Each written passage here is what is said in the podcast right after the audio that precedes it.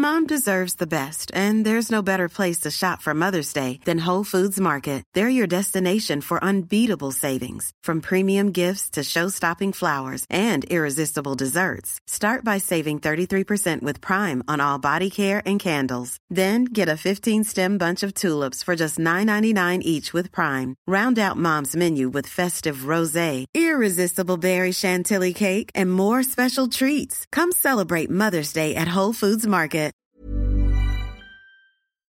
Bam. Go.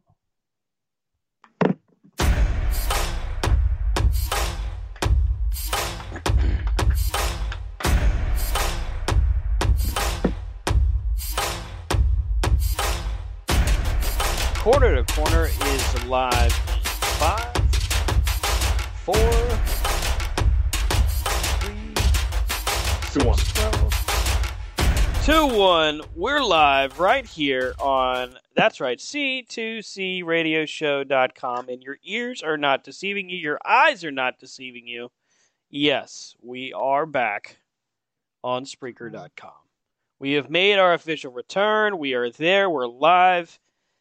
Brian, we're, we're finally on a road that uh, most would consider to be our normal habitat, which is Spreaker.com.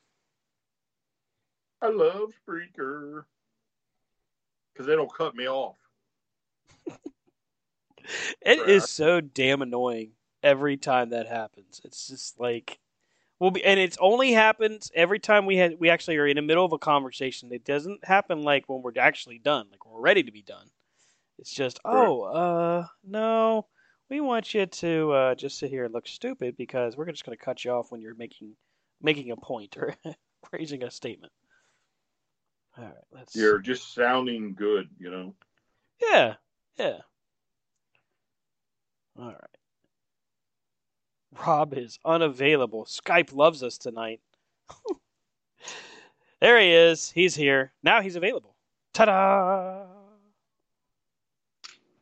Hi, Rob. How are you? I'm okay. How are you? Doing all right. We're live, sir. We're live on C2C Radio Show. We're live, pal. We're live, pal. Hi. How you holding up, buddy? Doing okay? It's all right. Have the have the wrestling fans of the social media universe have they worn you down yet? Oh, I just stopped listening to him a long time ago. Yeah, Yeah. Mhm. that's probably the healthiest just listened- recommendation. I just listened to James E. Cornette. That's all. Oh Jesus, I don't I don't always agree with Jim Cornette. As a matter of fact, I very seldom agree with him. But when I listen to his his opinion of Bray Wyatt's return, I have to say that I felt like it was a really tame reaction comparatively to just how over the top he goes about Kenny Omega and the Bucks and I, I wonder if sometimes he's just trying trying to get under all the AEW fans' skin with what he says. He's still mad they didn't give him a good seat at All Out or whatever.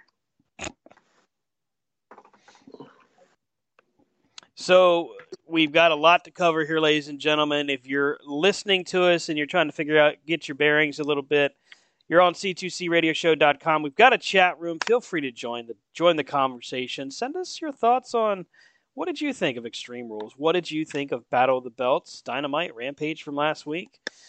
How do you feel about uh, some of the returns that we're going to talk about this week? And uh, oh yeah, looks like. Uh, looks like we've got more to come.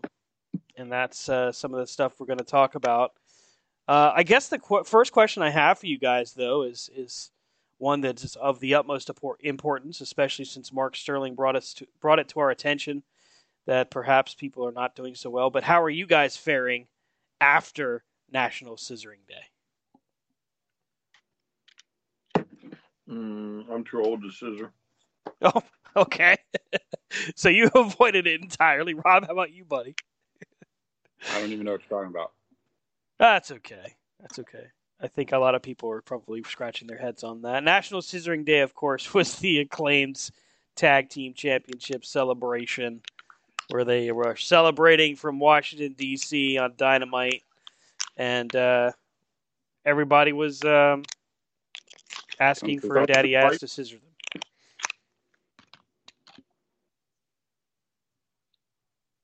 Uh, We, we've had an awkward, awkward pause. Here we are. We're at that awkward moment. Well, you had said something, and I, I thought you were going to say something else. So I was trying to Uh, shut you up. said everybody, I said was kung fu fighting, and Aha. Okay. See, I, I missed that part. I didn't hear exactly what you said. Uh, so we did see um, Swerve Strickland come out and uh, basically try to rain on the parade. Uh, Keith Lee isn't officially heel yet, I guess. So we're got the slow build towards that when they eventually face off. We've got Swerve this week in AEW's debut in Canada. He's taking on Billy Gunn. I have a feeling poor Billy Gunn, or Daddy Ass as they like to call him, is uh, probably going to get the snot knocked out of him. that's what he needs. Oof. Yep. He wasn't at the he wasn't at the uh, DX jubilation, so let him get some get his ass whooped because of it. I think Triple H took out a hit on him. Yeah, Turn me down. That's it. You're done. Never work in this business again, kid. well, Hey. we're sitting there and they're trying to say, uh, who do we call? And nobody knows because there ain't nobody there. that's probably got a valid point. Although, and I will say, I think Michaels listened to us because he had that cowboy hat pulled down pretty hard, you couldn't see that one lazy eye. He's uh let's just say he's got some issues. his his uh his his, his cross-eyedness has gotten worse. I saw a picture of him uh posing with uh Catanzaro and um Kayden Carter the other day and they were celebrating with the tag titles and it I swear it's Robert Gibson is bad, okay? Robert Gibson is bad, but Shawn Michaels um I mean, dude, I don't know how I don't know how he wakes up in the morning, goes down the steps to get you know to get ready for work or something, because uh, uh, it's bad. Mm-mm-mm. Mm-mm. It- And he's my favorite. That's the problem. I, I what am I supposed to turn my back on him because he can't see straight? Apparently, you just did. I know. You took his disability and made fun of it. Oh, uh, hey, hey, that's Yeah. I would never do that. I didn't say anything. I didn't do it. I don't care what anybody says, especially you guys. I I, I didn't do it. It wasn't me. Why would you care what we think? You never have. All right, Shaggy. It wasn't me. I got no way with it, one for you pesky kids. Okay, so we got a lot of things to cover, a lot of ground to cover. AEW was in Washington D.C. Extreme Rules was in Philly. Battle of the Bets, Battle of the Bets. Damn it, Battle of the Belts four took place uh, right after Rampage. So we got a lot of ground to cover. Um, let's look at the highlights from Dynamite. We start off before Dynamite really even gets off off and running with word that Andrade and Sammy Guevara got into it before showtime. Punches were thrown, and the first original story was both both men were sent home. About halfway through the show, we find out that was not true. That it was Andrade that started and was the aggressor and was sent home. Meanwhile, Sammy Guevara keeping himself in the main event. And getting the pinfall.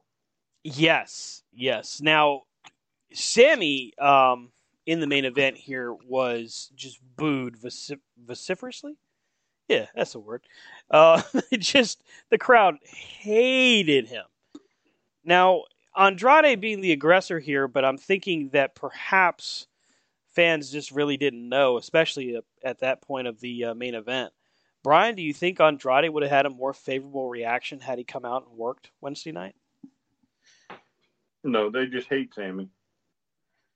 So you think this was actual heat, not the internet Yeah. radio type heat. Yeah. and Sammy is like all the way up yeah. up the fans' booties. You know what I'm saying? As far as like he's almost he's almost like reaching MJF level. You know what Wow. I'm saying? But That's a hell of a compliment. well, yeah, but they they won't like cheer him like they do MJF. They're right. just gonna keep doing them. You know? Well, MJF's always going to have his devil worshippers. Yeah. Is it bad? Yeah. Is it is it wrong that I think that's a cool term for him giving to his fans? What devil? that he calls his fans devil worshippers. Yeah, I mean, he calls himself the devil, didn't he? Right, right. I just think that's a really cool, very unique way of embracing your popularity. You know what I mean? Like most people just kind of ride that wave. Like when Kevin Nash went from heel to face the first time, like way back when he was the bodyguard Diesel. You know, and he wins the title and suddenly he's like, These fans get it, you know, like he just starts acknowledging them. MJF, he does and he doesn't. Like he calls his fans devil worshippers and then he proceeds to shit on the entire crowd, right? So it's it's it's cool. I mean, I think he's embraced it really well, but it's also uh well, I guess it speaks volumes. Mm, well, I mean, again, he just he's figured out how to get people to love you and hate you, Mm-hmm. you know, all at the same time. And I don't, you know, I, I can't believe it's taken taken somebody this long to to figure that out. Because most of the time, you know, in the past, you didn't you didn't really cheer for the bad guys, Mm-hmm. you know, until they were just bad, but they were so good at it. Flair, you know, Mm-hmm. Hogan, you know, The Rock. I don't know if you count Austin in that, but but you know what I'm saying? Yeah. Like they were just so bad that they were good, but I mean, this guy's just a straight ass, and we love him for him being an ass. And that's what makes him air ass. You know what I'm saying? Do you think that when he does finally finally get his opportunity to challenge for the title, when he finally takes advantage and, and faces Moxley, that they'll boo Mox? Oh yes, yeah, yeah, yeah. that's coming. I mean, I'm uh, I'm inclined to think that maybe he could get him to boo in Cincinnati. Ooh, I don't know about Cincinnati now. But I mean, if they booed Punk in Chicago, Right, they can right. boo. That's for sure. Yeah. Uh, I just, I just wish they'd hurry up and pull the trigger on them. But I guess Well- we'll get there. Yeah, and, and they are known, they're infamous for this, right? They consistently do this with the build. Like with with uh, Jamie Hayter and Britt Baker, that's been my complaint, right? You built and built and built. We finally get to what I thought was the beginning of it, and they're like, eh, no, we're going to wait a little while. This is what it is. I know. Look at me using your words against you. Ha ha ha, take that. Do I? I said I'm using your words against you. Ha ha ha, take that. Yeah, I did say that, didn't I? You did. You did. You said it last week. See, I don't forget things much. Okay, I do forget things, but that's not the point. I don't know, man. I, I just I can't I can't I can't wait, right? Because like again, now he's at the point where he's he's an air asshole. You know what I'm saying? So he's not he's no longer the air asshole. He's air asshole. And I, I still say that by the time he wins the title, it's going to take somebody, you know, the with the with the force of just like a Ric Flair or no, with like a Hulk Hogan like heel turn to basically turn the fans against him or to turn, you know, to I don't know. The only way the fans turn is if he turns into such a face that he stops doing what he does. You know what I I'm saying? can't see him ever doing that. I, I mean, I won't say won't because again, Hogan turned bad, right? Right, right. And and I mean, eventually somebody's going to probably screw up and try it. Right. Because I mean, I, Yeah. I I was sitting there and I was saying it right, like somebody's going to have to turn the magnitude of Hogan, but I don't know if that's enough. And you know, I, I if he's if he stays heel, Mm-hmm. you you don't. I mean, like there's Hogan. The Hogan turn isn't going to help you. Yeah. You need the Sting babyface. Oh gosh. Yeah. Yeah. I mean, I I just it's been so long since somebody was this organically over the top popular. Yeah, because I mean that's that's ultimately what you need. Is you're going to need, you know, Flair, Sting. You're going to need to have somebody that roll off with MJF. Yeah. I mean, Is it bad to pull for MJF?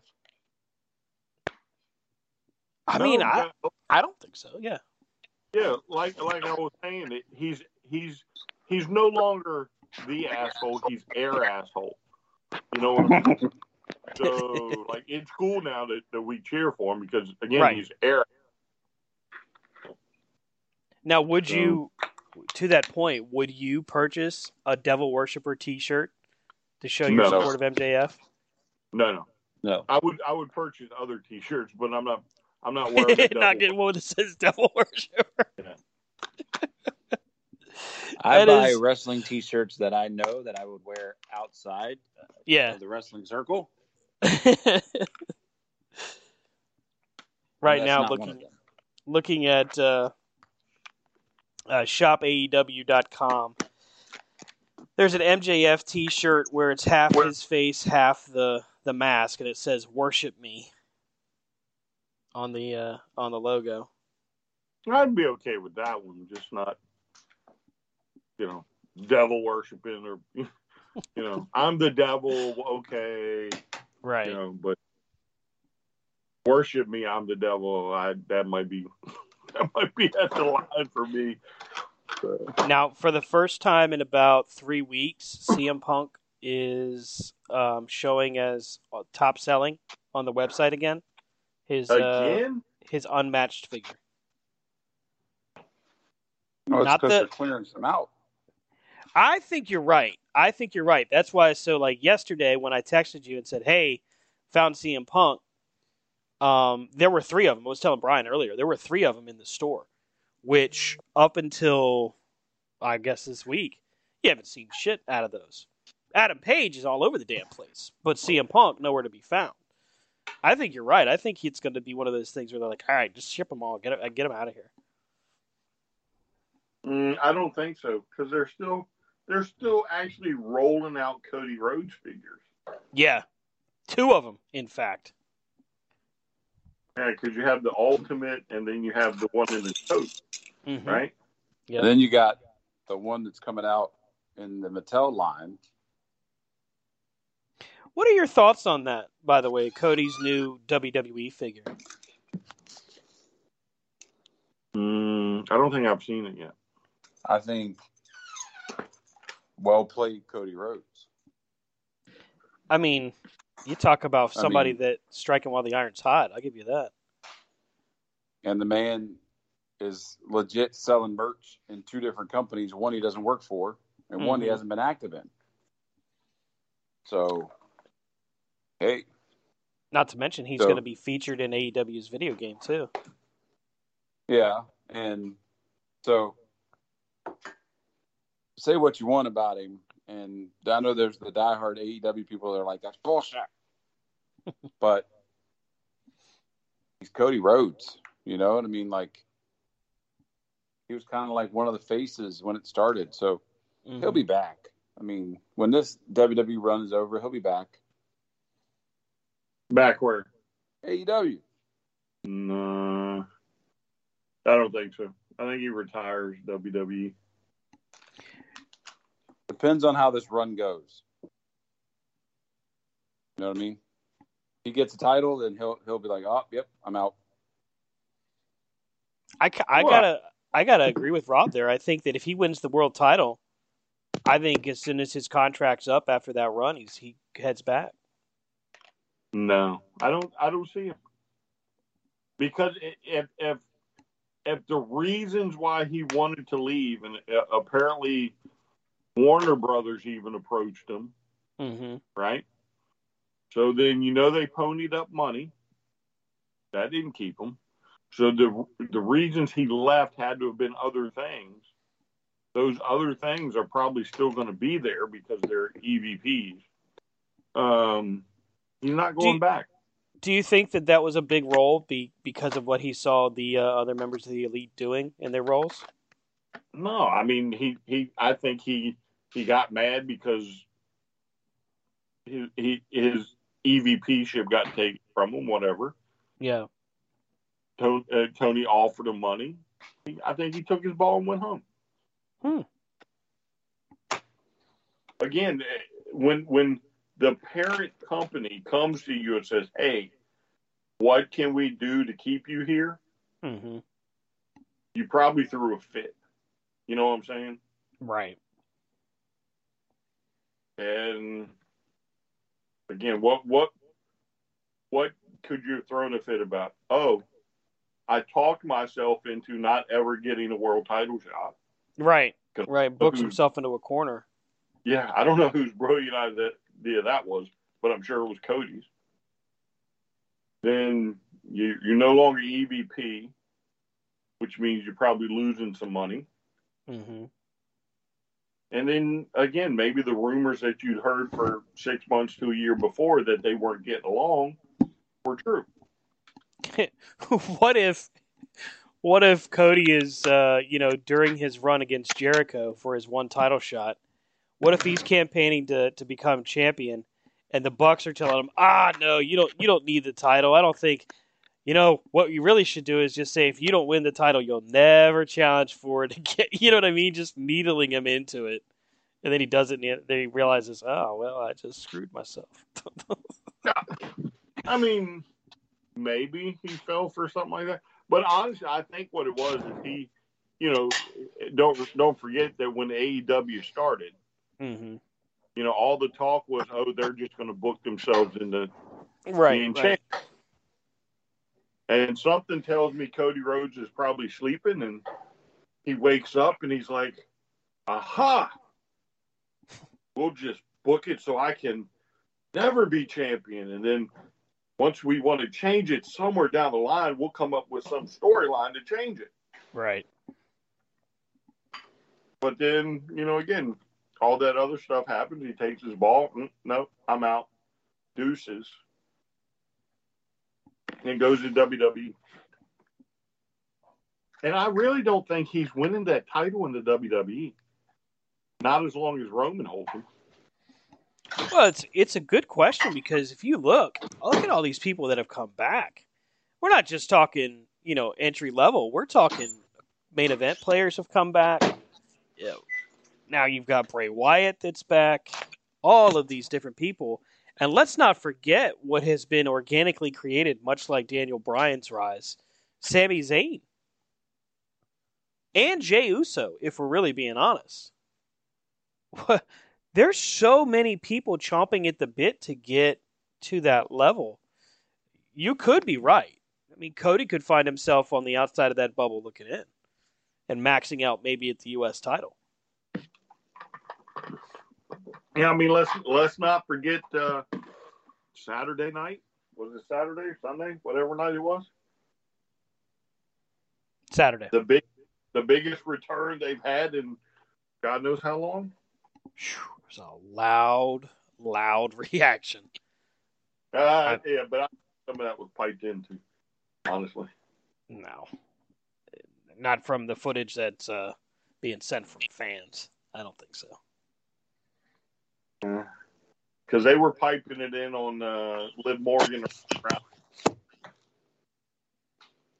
Uh, yeah, that's true. That's true. That's because of uh, the fact that the fans could have given two shits about that match. Yeah. That was not good. Not good at all. Let's try to keep uh, a, li- a little bit of order here. Um, we'll just kind of go through the the overview. MJF had a hell of a match on Dynamite against Wheeler Yuta. Probably MJF's best straight up wrestling match, period, in AEW. Mm. All right, man. That's your opinion, but okay. You do you. Okay. Well, I got my opinion. What's yours? what? What'd you think of the match? No, I thought it was good. I don't know if I'd call it his best, but I kind of like the. Uh, what was it? What what what was the one The Punk? Yeah, Uh, the oh, dog Punk. collar match? Yeah, that one. That was a good match. I I give you didn't know. Okay, man. You think it's the best? You just Don't get mad. Don't get like mad. the, you're like in a Wheeler Yuta mode right now, ain't you? I don't You know, man. that- Wheeler Yuta is just one of those guys that can have good matches with everyone. He's just you have to have him on your card. In my opinion, he's he's that important. Now I don't know if they're going to put him in a world championship right away, but he's just one of those stars that uh, you can see a lot of people latching onto, myself included. I just think he's great. And I hope we don't ever have that discussion. Uh oh. Wheeler Yuta for the world title. if if AEW can make it out of this uh, this mess they're in right now, get get a couple of years down the road, we might have that conversation. But I don't think we're going to see that for a couple of years. I don't think they're in a mess. They just re-signed Mox. Mox is going to be the mentor or whatever to these people. Yeah, Very. very smart move. Mox is going to be pushing Cena records here soon. Here. You might not be wrong on that. Um, I mean, you you need somebody consistent. You need somebody that's uh, got your crowd and, and keeps the crowd coming back for more. Mox definitely does that. Plus, I mean, let's be honest, John Moxley doesn't doesn't thrive under Triple H. He's just not a Triple H guy. I just don't see him being successful there. Yeah, and well, no, but wait a second though. I think he doesn't thrive under Vince. That's a certainty. I'll give you that. Yeah. Now under Triple H, it could be a different thing because hopefully Triple H would let him be lunatic Right. to the you know better than what he was under Vince. hmm However, I think the thing that does make Mox better is Mox has the ability to go other places. Right. Well, let, actually, let's correct that. Under his new deal, he's exclusive to AEW. What? Yep, his last indie date outside of AEW, GCW, that he just wrestled against Nick Cage, Nick Gage, sorry, and uh, lost the GCW title to Nick Gage. No New Japan? Uh, I'm sure under the Forbidden Door ba- banner, yes. Damn it, Mox, you screwed up. Fucked up, Mox.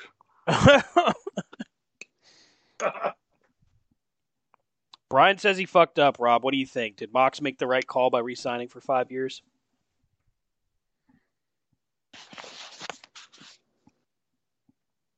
Yeah, I mean- What? he was he was trying to answer for you. He's like, "Yes, dude." I mean, why not resign at this point? You Yeah. know, that'd be like asking um, Sammy Guevara, "Hey, do you want to sign again?" Mm-hmm. Because right now he's at the top of his career. Right. You know, he's enjoying the best success, the best kind of everything that he's ever had. So he'd be a fool not to resign, and they'd be a fool not to sign him. I mean, he's multi-talented. You saw his work with Daniel Bryan or Brian Danielson, and you know, tag Mhm. team. You saw him in the oh, let's have barbed wire, let's have razors, let's have electric, Mhm. let's blow the ring up. Um, so I mean, he's not afraid to push the envelope when it comes to whatever he needs, and he's got that organic fan base behind him. You know, so so too like CM Punk. I mean, CM Punk didn't have to work for his fan base because his fan base was there. Right. It still is. You know, some wrestlers have to keep reinventing themselves to keep their fan base. Unless you're, you know, one of those people that doesn't leave the basement very often, and you're like, oh, yeah, yeah, awesome. Um, but yeah, Yeah, I feel like it was a, would I a make it exclusive? No, I wouldn't. Yeah, I was curious about that, and, and I don't know if we'll have any other details on that until you know long after he retires when he kind of shares it. But to me, it made better sense to give him that freedom. Although with as many injuries as AEW has seen to their roster, that's probably part of the reason that they won't let him go anywhere else. Well, and you got to look at like, like you said. I mean, if he's going to be the face of the company, how many interim champions have they had because their people get hurt by doing other shows, Exactly. That's, and or they're working all the time, so when they're on the show, their body's tired. hmm So, I mean, AEW made their name about being able to cross brands, but you know, there's only there's some that don't need to, and you know, there's a reason that at, even at certain points, your big people and all the different threads just Mhm. stayed put. You know, like Ric, Flair, like Ric Flair said in his book, he wrestled the same match regardless if it was in Memphis or if it's in wherever. Like it was the same match when he was champ because he knew he had to do it all again. Brian, I heard you ch- uh, you ch- chime in there. What what did you got? No, I, I don't know. I was listening to Rob. Okay. I got, right. I got up in what Rob was saying, so I, I don't I forget. So Darby beats uh, Jay Lethal. Wardlow and Brian Cage had, in my opinion, a, a pretty good match for a battle of the big men. Um, the trios trios match between Penelope Ford, Serena Deeb, and Jamie Hayter uh, against uh, Britt Baker, Willow Nightingale, and Athena. Um, Wait, Britt Baker. Wait a minute. I'm now I'm all jacked up. Let's go back and get that right. Penelope Ford, Serena Deeb, and Jamie Hayter against Willow Nightingale, Athena, and Toni Storm. Britt Baker in Ford Deeb and Hayter's corner. Saraya, Saraya, whatever, in the corner of Nightingale, Athena, and Toni Storm. This match was uh, it was fun, but what the real story was was Saraya mixing it up at the end with Britt Baker after Britt Baker had did a promo saying, uh, Saraya hasn't been cleared for competition. Well, I guess she is cleared. Because we had a brawl right at the end of this one.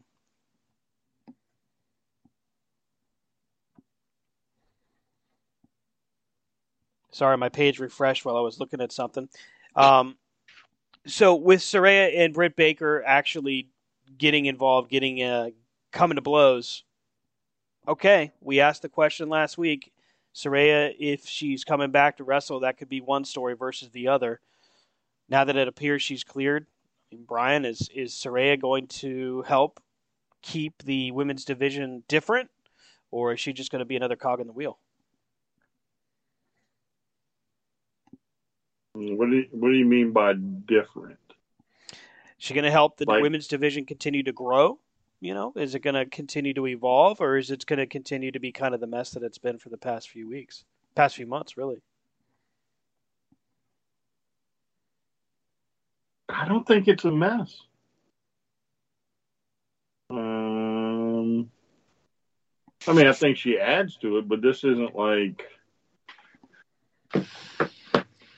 you know, her her early WWE days. But Mm-hmm. um, I mean, really, until you see her wrestle, you're not going to know for sure. Sure. So, which I mean, which is the, you know what you're dealing with now. You can't really because it's not like when Ruby came.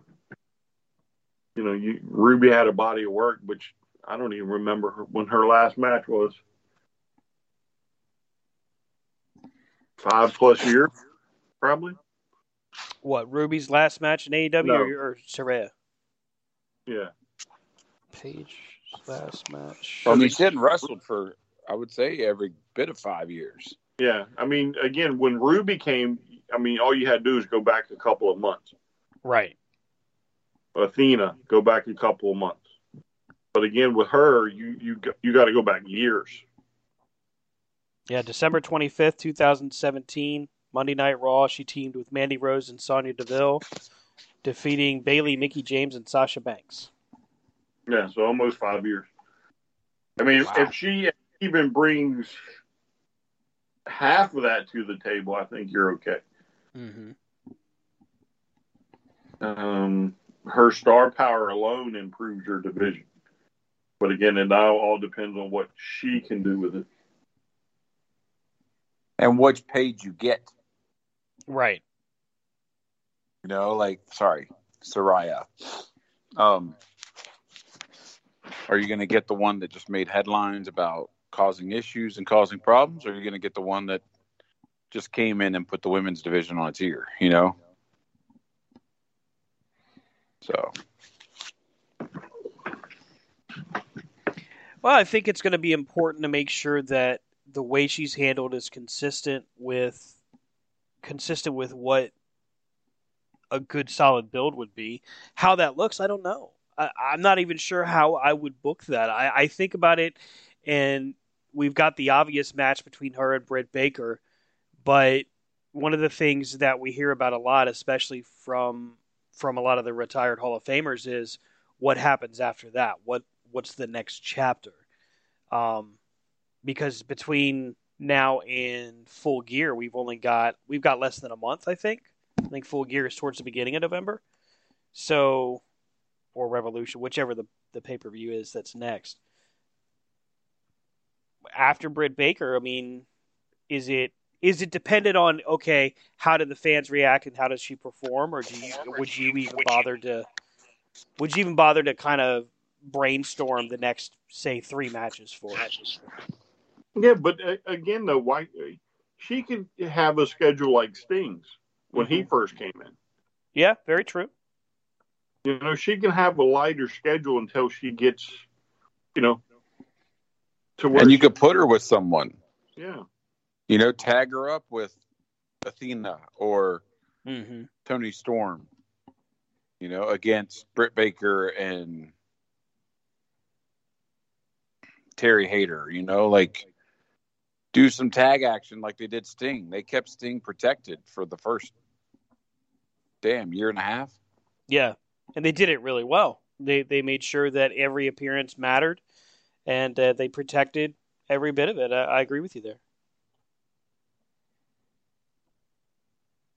Saturday, November nineteenth is Full Gear. That's the next AEW pay per view. We're out of Battle of the Belts four. Um, I'm just kind of scrolling through the results. We kind of talked about uh, the main event already. Did it surprise you guys that uh, Sammy got the pinfall victory during the main event? on what show? Dynamite. Uh, you you just said Battle of the Belts and went right to the Yeah, main I was event. going backwards. I probably should have labeled that better. My bad. But didn't you just say we needed to keep in order? Yeah, I know, right? You're running the show like I do, damn it. Then Well- yes, it surprised me. Was I surprised Sammy Guevara was in the main event? No. Do I like Sammy Guevara? No. I feel like a lot of a lot of people would agree with you on that, Rob, as far as whether or not they like him. But talent wise, it's hard to look past him. I mean, the guy's just he knows what buttons to push and how to push them. And for uh somebody as young as he is, that's pretty impressive. Apparently, he really knows what buttons to push. Well, uh, according to Andrade, he really pisses him off. Mhm. Uh, I have a hard time really feeling too sorry for Andrade after this. I, I, feel like you know, hey, if you're not happy there, you're not happy. Get your release. You know, do what you got to do in a way that's professional. But don't go out there swinging punches just because you're trying to prove, oh, I'm a big man. Oh, well, okay, dude, whatever. Now you're gonna get fired, or no, now yeah. you're gonna sit home. in the in the same breath, sometimes just because you can post stuff doesn't mean you should. Very and true. Little, little Sammy, he likes to keep posting things but he should probably just shut his mouth, stay out. Of. Yeah, he's definitely not innocent, innocent in all this. You know what I mean? He's not like scot free, but he still didn't go out there and start throwing punches. And unfortunately for Andrade, it just didn't help his case. I'm sure Sammy wasn't quiet. You know what I mean? I don't see him turning the other cheek, going up. I'm walking away from this one. I'm sure he was saying his share. Oh but... no! Apparently, that's kind of what happened. I think. Wow. Like, he got out of the area pretty quick. Damn. Well, good for him. That takes a lot of a lot of balls to walk away from something like that because that's that's a, a contentious atmosphere. That's not easy. Well, Sammy turn, com, comes across to me as one of those behind the back behind the scenes. He's running his mouth, and then when somebody stands up, he's like, "Oh, I mean, oh, oh, oh. but I could be totally wrong. Mm-hmm. No, I mean Eddie's Eddie's talking crap about. Um, he may just very well be too big for his own britches. Then again, when because I think was it Jericho? I think was there, mm-hmm. and I guess got in between them or something, and then Sammy kind of got out of the area or something. Well, he definitely married out of his league. Jesus. yeah, out of his league, your league, my league, Hugh Hefner's league. I mean, he married out of a lot of people's league. I'm just saying. Believe they call that out kicking coverage. uh, Rush against Hangman Page. I did want to identify that I felt like this was a, a fun match, but it could have been better. Um, it was fast. I kind of blinked and missed it. It was it was actually a fast match. Mm. Any thoughts outside of that? Nope. No. Okay.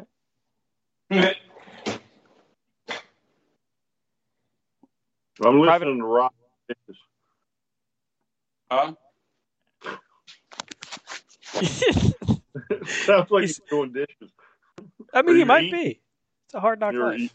Yeah, you got you something. I'm trying to be nice, okay?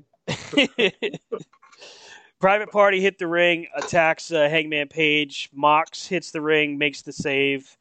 We get uh, we get we get the tease. October 18th. It's going to be in Cincinnati. It's going to be Adam Page against Mox. I'll ask the question. What do you guys think? I mean, that's that's two weeks away.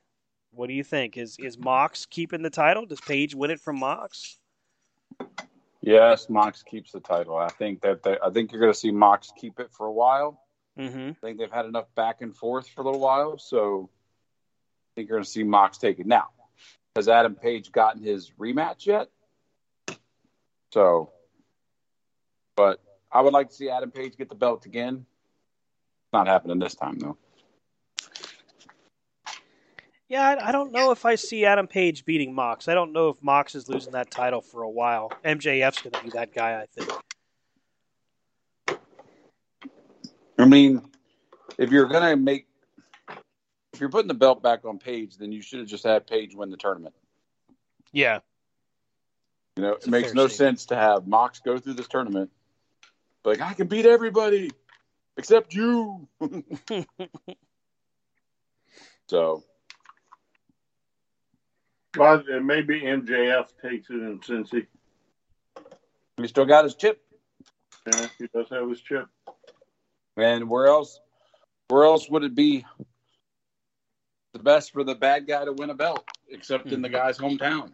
Mm-hmm. Mm-hmm. You know what would cement him even more as a heel is beating him in his own, you know, if we watch Full Gear and there's Mox's mama is on screen, MJF's going over. Oh wow, is it? uh, not to be rude, but is mom even still alive? I don't even know if if that's the case. But like, if they had like you know, they did the old Flair angle. You know what I mean? Yeah. Put yeah. the fans out, the old steamboat thing. Steamboat's wife's out there, and no. yeah, that's a good point.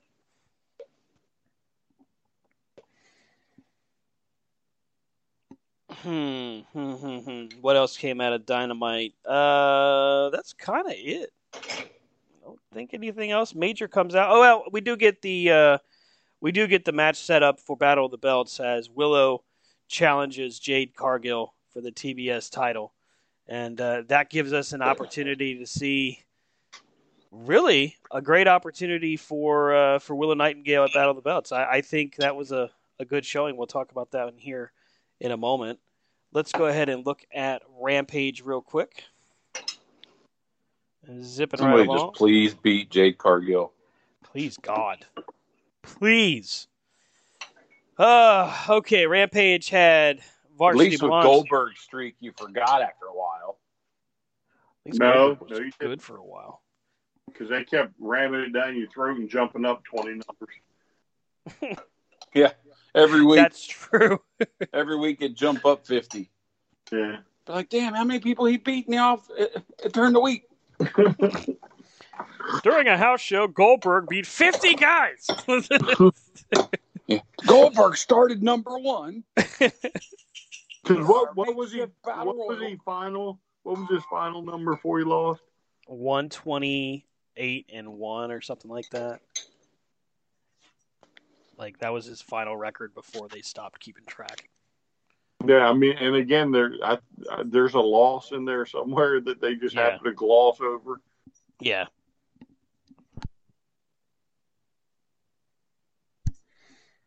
So we had uh, Moxley and Claudio and Wheeler Yuta against Roosh and Private Party. We had Varsity Blondes against Tony Nese and Josh Woods. Ty Melo and A- Anna JAS against Madison Rayne and Sky Blue. And the Trios Championship on the line as Death Triangle defends against the Dark Order. Um, hmm. Start us off with uh, the trios match with Mox, Claudio, and Wheeler Yuta against uh, Roosh and Private Party. It was a decent match. Um, I, I want to see more of Roosh against the top guys. I think he's got um, not really a lot to prove, but a lot to offer for AEW, and I, I just I look forward to seeing more of what he does. Mm, now, does he qualify for the North American title? you mean the All Atlantic or whatever the hell? yeah, yeah, that's it. Yeah, the All Atlantic. I assume so. I don't know. But him and PAC would be a hell of a match. I'm in. I'm in for that. That would be great. And Well, hell, while gave- we're at it, let's put him and Bandito. Who gave PAC the hammer at the end? Was it him? yes. Another it. There we go. There we go.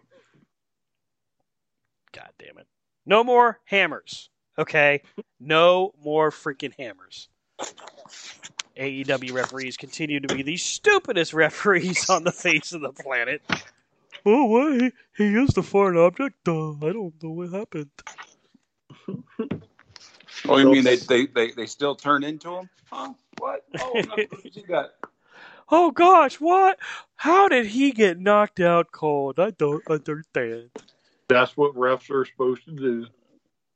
Oh, you're okay, talking about- Come on, Stan. You're talking about those of us who grew up in the era where Ric Flair could hit somebody with a roll of quarters and the ref. Yeah. Right. It's like, what? Fucking Yeah. quarters all over the ring.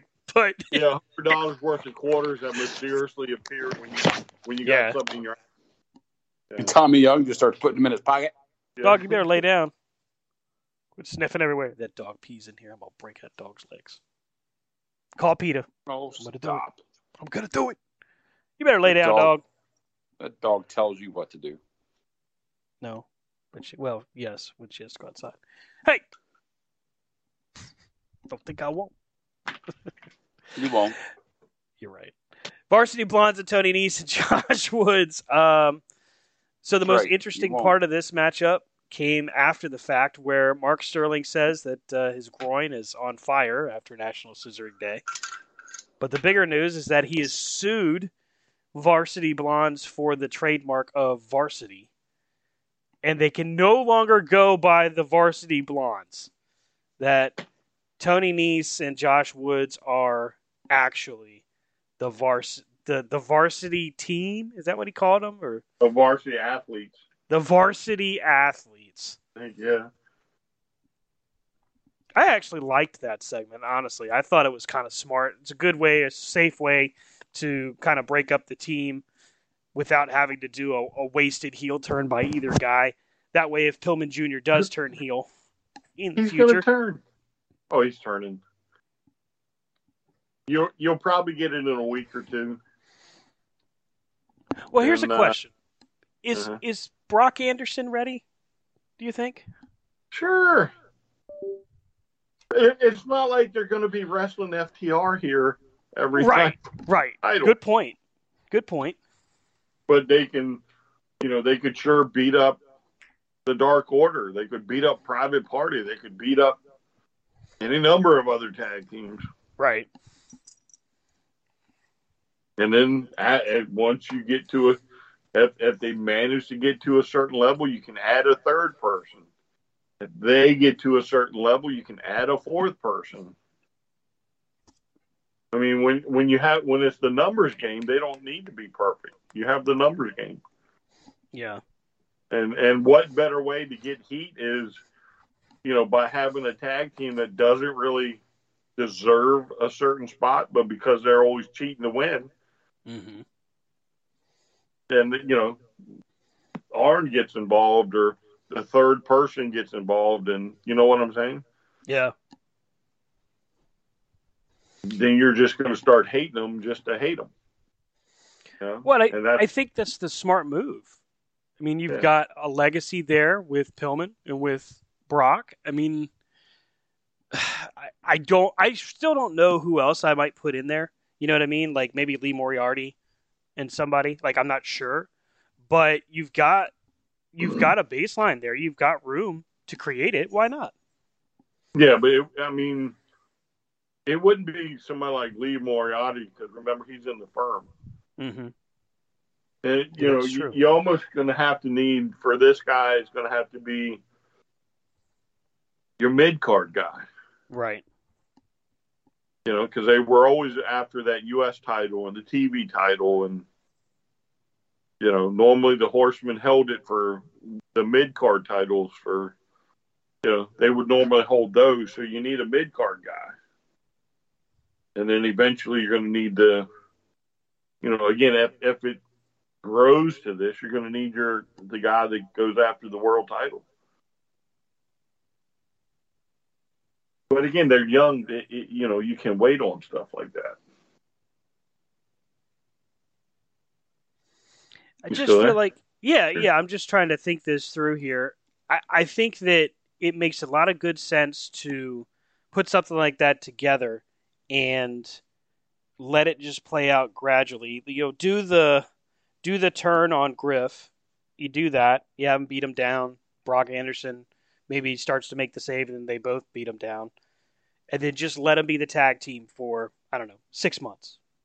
Just let him be asshole tag team and gradually gravitate towards another couple of people because I do I agree with you I feel like that would be a natural build and I think people would actually uh, attach to it Yeah, I mean, again, you gotta you gotta go after your lower card teams. You just gotta like just wear them out, mm-hmm.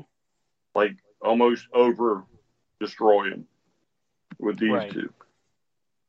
And then again, you just you're just gradually beating your local talent, your your, your lower tier tag teams. Mm-hmm. and you give them six months, seven months, eight months, whatever. You get them on TV. Again, you're wrecking, you know, you're wrecking whatever. Eventually, you get up to like Dante and um, uh, Matt Sydal. You know, yeah you yeah wreck them. You wreck them for a few weeks in a row. You just start pulling dirty cheats, and then you know, a little bit higher up tag team comes in and you know, you know, maybe the Dark Order now is like, nah, bro, you, you know, we're not going to let you keep doing this. And you wreck the Dark Order, you know, um, the boys from uh, Castle, Dalton Castle, you know, have them wreck those. I mean, they'd be perfect for ROH. Mm-hmm.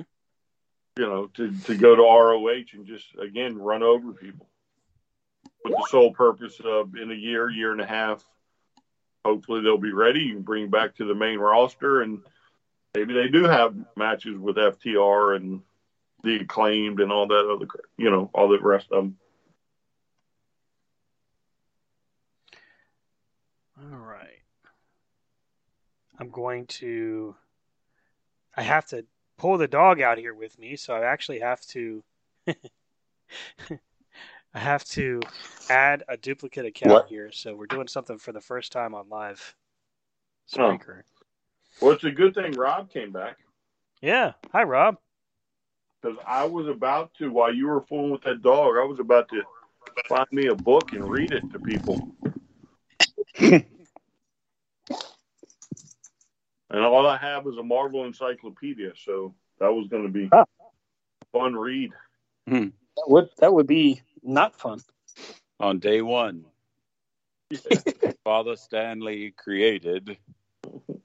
Page one, panel Spider-Man. four. Yeah, just like Andy Kaufman, we're we're we're touching everything, bud. Yeah. Page one, we make Iron Man. Page two, Spider Man. See, I already Page like three. this better than Man Man. I already like this better than the uh than Podbean because I can actually take my phone and take the dog out. Now he's gonna get. Now the neighbor's gonna be like, "Who you talking to? Right? Why you people?" walking around the neighborhood. People are like, "Why is he talking wrestling? And why is he cussing so much?" gassing so much because he. I mean, oh, yeah. oh, varsity can't call themselves varsity anymore. Yeah. Oh. I mean, to me, it was like I- I thought. I don't know. I thought it was a smart way. You don't see that kind of stuff with a, with a tag team breakup. Usually, it's one guy turns on the other, and that's it. This time it was something different. You know they're going to turn on them. Well, sure, but at least they did it in a different way. Eh, maybe. I No, see them no, as no, like no. the new age. I feel kind of feel like they're the new age Mulkeys. Oh, there was a Mulkey's reference on Rampage by Jericho. I don't know if you caught it. You know, Mulkeys rock. Randy, you're amazing. Um, You for your beer. but, but yeah. The thing I've and I say it again, and I've, I'll, I keep saying it. One thing I like is the continuation of developing storylines for all different tiers. Yes. You know, and I think that's one thing that keeps AEW interesting is it's not like we got used to with E. if you're not in that main event, nobody gives a shit. No, I You know, agree. like- I agree. They've really done well in developing the entirety of the roster, not just one part. Right. So like when Orange Cassidy comes out, it's not like who are you? You know? He has his following plus he has his thing. Like so you know, to give a team like Varsity Blondes any kind of storyline Yeah. is monumental.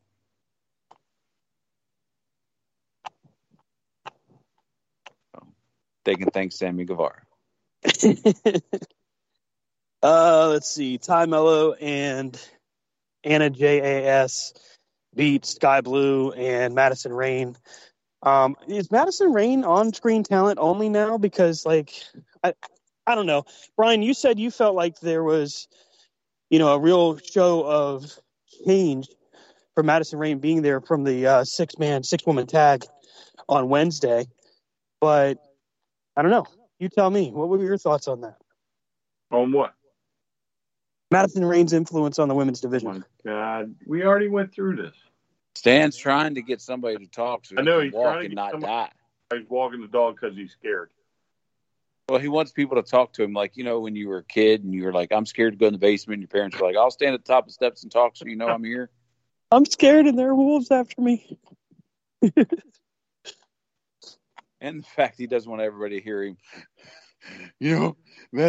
That's true. Because why'd he pick of all times to get out of breath is when he started talking about the women's division. Oh, I'm, a, I'm an innocent rain. Sammy Guevara. And oh yeah. Hey, let's go to the women's match. Talk amongst yourselves. I'll give you a topic. He's not verklempt. He's out of breath. He's not lying. He's out of breath. It's true. It's not asthma. It's oldness and laziness. Oh, It's old man. That's what it is. down. One, I almost touched my toes. Two, I can see my toes. No. I have toes. Holy crap! No. I mean, I think right now what their women's division is doing is I think the women's division is being reset. Because I think with the addition of Toni Storm coming in as Thunder Rosa got hurt, it gives them a chance. And the addition of the ones we've talked about, Athena, Yeah. Saraya, all these. Right now, those are they're just kind of like, all right. I think that's why we're seeing an abundance of four way matches, six way matches, eight way, you know, because they're just like, let's see what we got. You know? So I think that's what you got going on. I mean, go, your Britt Baker is going to be, you know, she's going to be the one that's always in the title picture at some point, you know. She'll come out, do her thing, and then when she wants the belt back, she'll kind of, hey, you know. So that's why I think you got that until you get your Ruby Riott back healthy and Thunder Rosa healthy.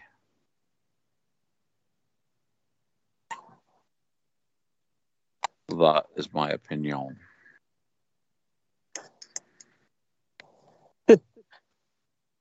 And apparently, it falls on deaf ears. That's okay. No, no, I agree with you. I'm just uh, letting Bella socialize.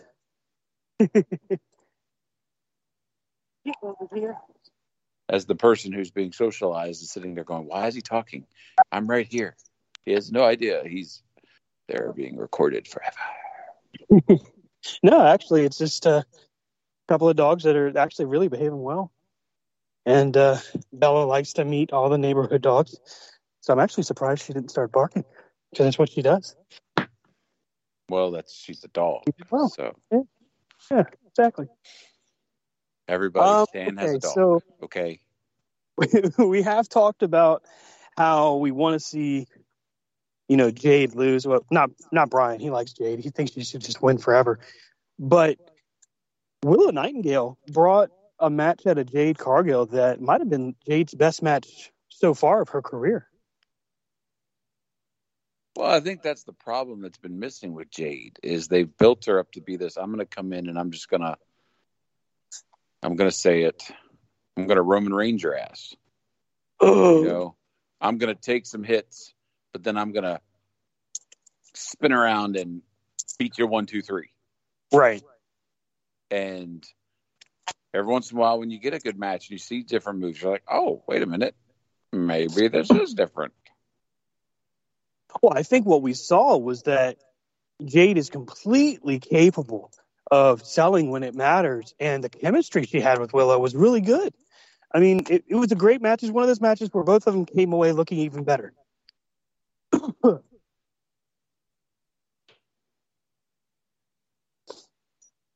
Come on, Brian. You're the Jade fan. I know you got something. No, I'm just listening to y'all. Wow. Okay. In that case, Jade sucks. The worst Well, match for if you're a Michaels fan, you wouldn't know good wrestler. Would well, it all depends on which way if I'm he looked you with both eyes in the face. That's the problem. If he's a Michaels fan, his dog just got to know a raccoon. Y'all ain't right. That's a pretty dog over there. I like their dog, sir. That's not my dog. That's a raccoon. Oh shit. Yeah. The guy's like, and who you looking at? You're talking to the pool, sir. Oh, okay. But you're looking at me. How is that possible? The HBK secret right there. And you already got HBK's hairline, so you're doing pretty good. Ouch. And in the few attempts I've tried to grow it back out, it, it is actually really indicative of Shawn Michaels' hairline. That's so sad. Oh well. Uh, let's see here. I'm trying to think if there was any other match before the main event for the trios title. Uh, uh, I don't think so. So I think it was trios championship, Death Triangle against the the Dark Order. Um, I had it written down, and I'm of course not at the computer. I really felt like this was going to be the opportunity for the Dark Order to win the trios titles, but because they didn't, I'm now even more convinced that that's going to be their big title victory before they finally either go off TV or break up. What the six man title? Yeah, hmm. I think they're going to be the the Usos of the trios title. It's going to be they win it, then they lose it, and then they win it, then they lose it, then they win it, and then they lose it to themselves, then they win it back. wonder if they'll get so big where there'll be Dark Order Wolfpack and Dark Order Hollywood. You know. Oh, stop! Well, I mean, there's plenty of uh, plenty of guys out there that could benefit from being in the Dark Order.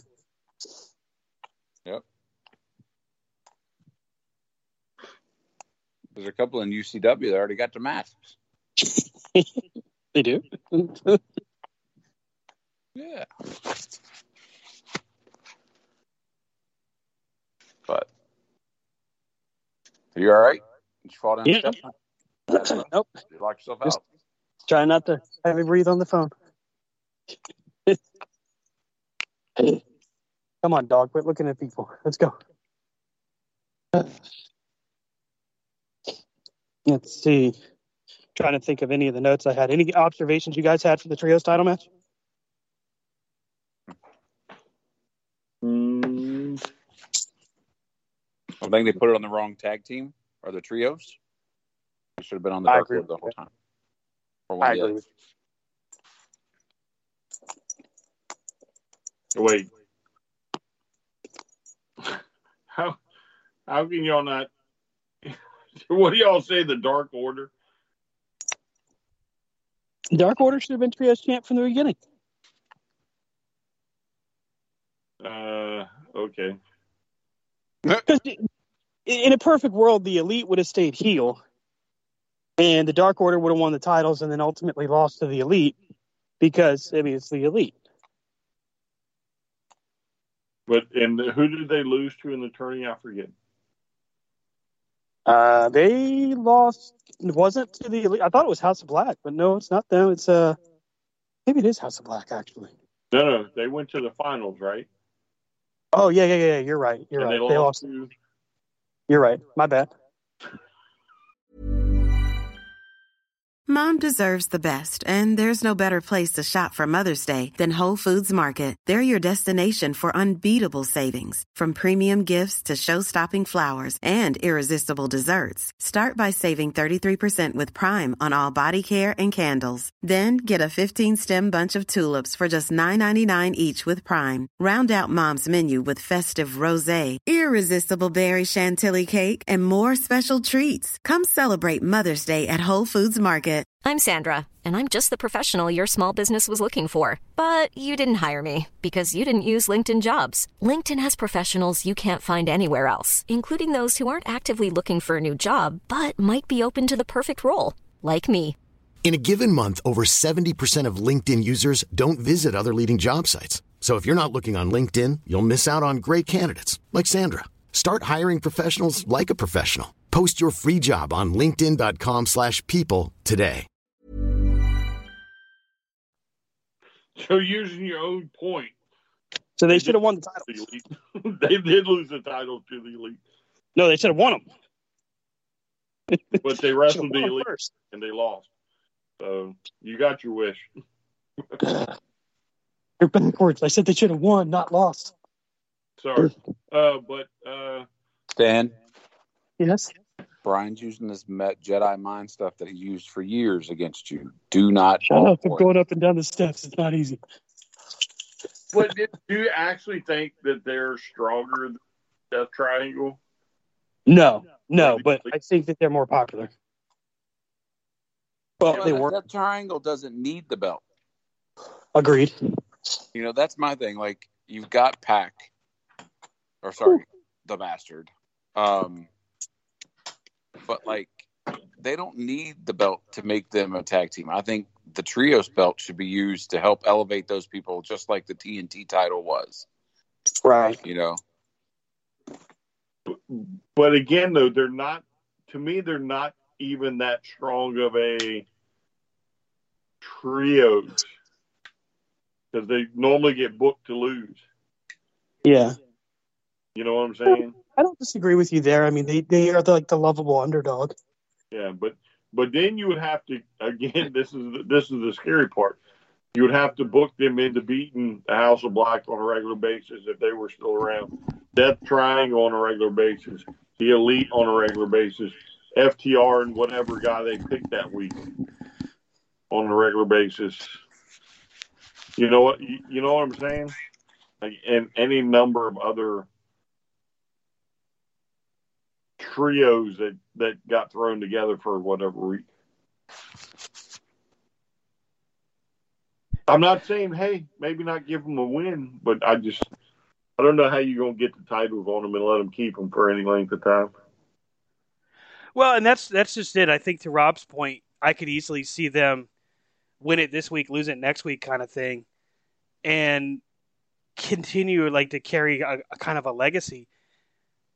But it's funny because I said that I wish that Dark Order would have won the titles first, and I truly do. But that still wouldn't have given those titles more prestige or value than the Elite winning them at least early in the run. But I feel like it's something that you kind of need to do to, in my opinion, reward the Dark Order for being at the level they are. Because if you don't, then ultimately they're just going to kind of stop and start working in, uh, you know, quiet quitting kind of thing where they're just doing what they do and they're just phoning it in. And you need them to stay popular because they are that team that you can put literally anywhere. But does that mean we hand out trophies to everybody? No, no, I, and I, I knew, I knew as soon as I said that you're going to ask that, but I feel like in this situation, you know, everybody gets their just due at some point, right? Not all the time, and not every person, but at some point, outside of maybe uh, Iron Mark Sharp, you know what I mean? Like, No, not not everybody gets the whole gold or silver. mhm. I mean, that's that's the whole point of those belts is not everybody gets to hold them. wouldn't you qualify uh, the, the trios titles as more like a bronze? No, No, no. I mean. Listen, uh, uh, are we having this discussion if the elite are holding them? Or you know, do we cla- uh, with the elite? Do we classify it as bronze? I mean That's the the- trios titles just aren't that important. Period. They've only been around how many? I think if the elite holds them, it's the belt that they put on before they put on the other belt that covers it up.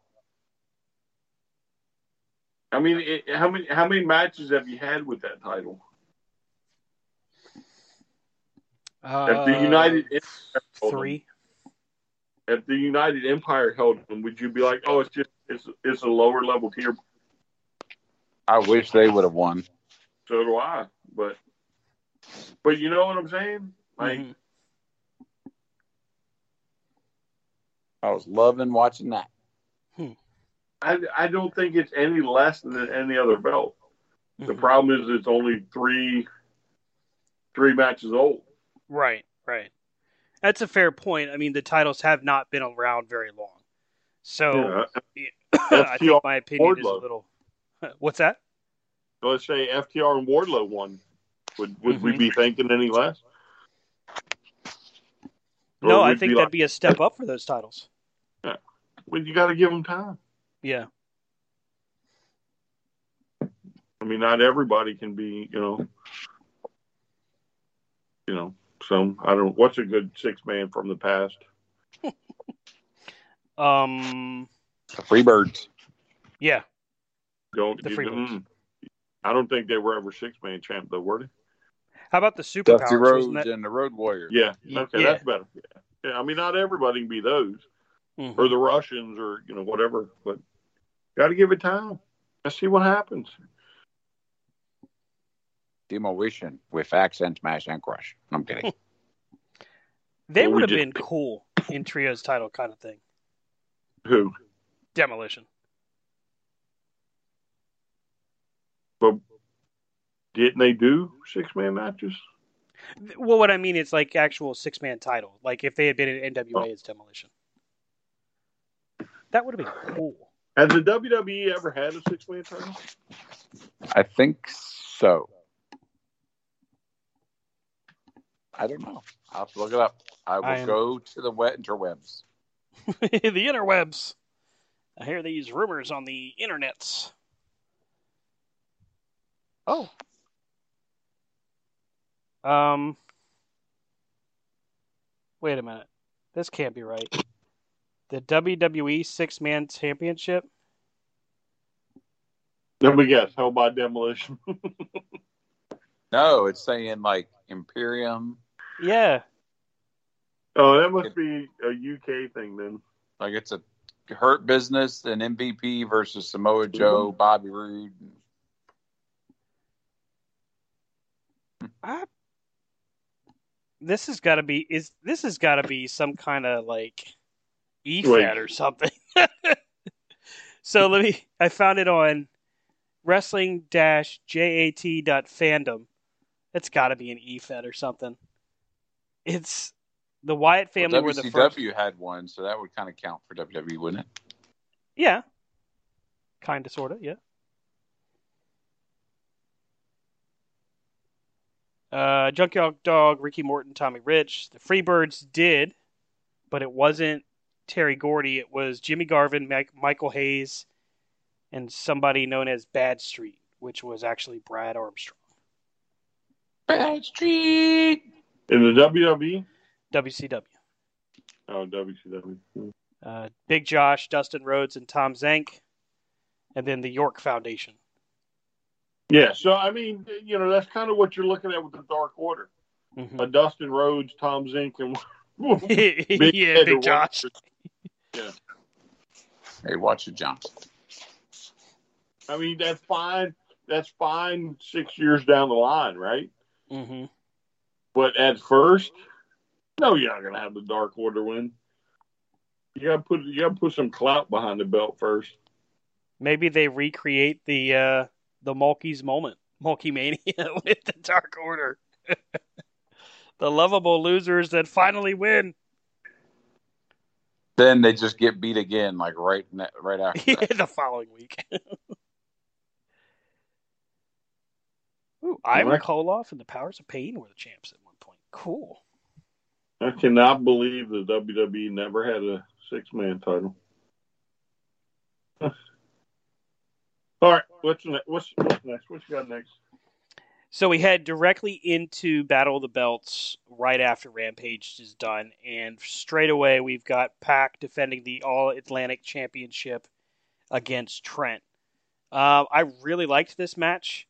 Um, I was not expecting Trent to win, but the match itself was was really good and a lot of fun. Um, I just ugh, I'm over the uh, the hammer already, but I guess it's a thing now. It's officially a thing. It's been done more than twice. So now the hammer's a thing. Blah. What is what is why are you so jaded over this hammer? I just hate cheap finishes. Oh, not the hammer to the head. Oh god. If I get hit in the head with a hammer, I would be concussed and comatose, most likely. But but so a sledgehammer is okay. No, it's not. No, it's not. Plus, I mean, nowadays a sledgehammer gets to the ribs and never get hit in the head. Well, Triple H used to hit him in the head. I don't Now- remember you whining about it then, because he was with Michaels when you loved Michaels. I seem to recall when they did the sledgehammer thing during, you know, Triple H's reign of terror, which is literally from 2000 through 2006. Uh, we all complained about the stupid sledgehammer. Mm, I don't think so. Did we complain, Rob? No. See, Bullshit. Bullshit. Revi- I throw the flag. it's Grubb's revisionist history. We're not Flag put on the play. 15 yards. I'll pick up that flag and stick it in my pocket. Repeat first down. I thought we all were kind of digging Triple H during that. Early 2000 to 2001, yes. We get to 2002 when he comes back from his quad tear. Um, was massively popular. Yeah, he was the game. And then right about then he gets awarded the uh, well, no, not right then. 2003, he was awarded the world title when they rechristened it for the Raw Championship.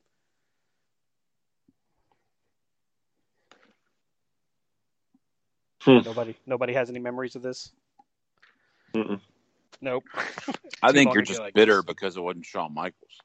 Yeah, It was supposed Yeah. to be Shawn Michaels, but he got lost on his way to their ramp. Should have been. It should have been HBK. By God. he said, "Get the fuck out of here."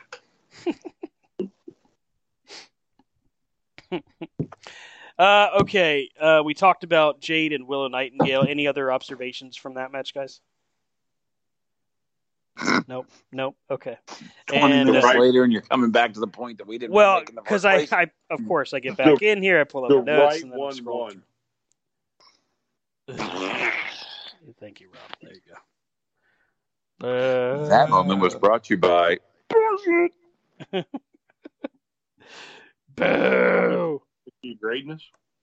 Huh? You heard me. I can't hear you because that just sounds like bullshit. What? Greatness. Nikki Bella was a better wrestler. Greatness. Oof. Not the Nikki Bella. I'm telling you, y'all just stay off the train. No problem. No, don't, don't worry. You can have my seat. I, I, I don't. want to hear- I don't want to even hear it five years down the line. Yeah, she'll be at home five years down the line. No, no, she won't. Coming to a VFW hall near you. Signing autographs. She'll end up ballooning out to 400 pounds. I remember when I wrestled for the AEW. Go on my OnlyFans. She's uh she's gonna be a, a hit in the next Sunny video.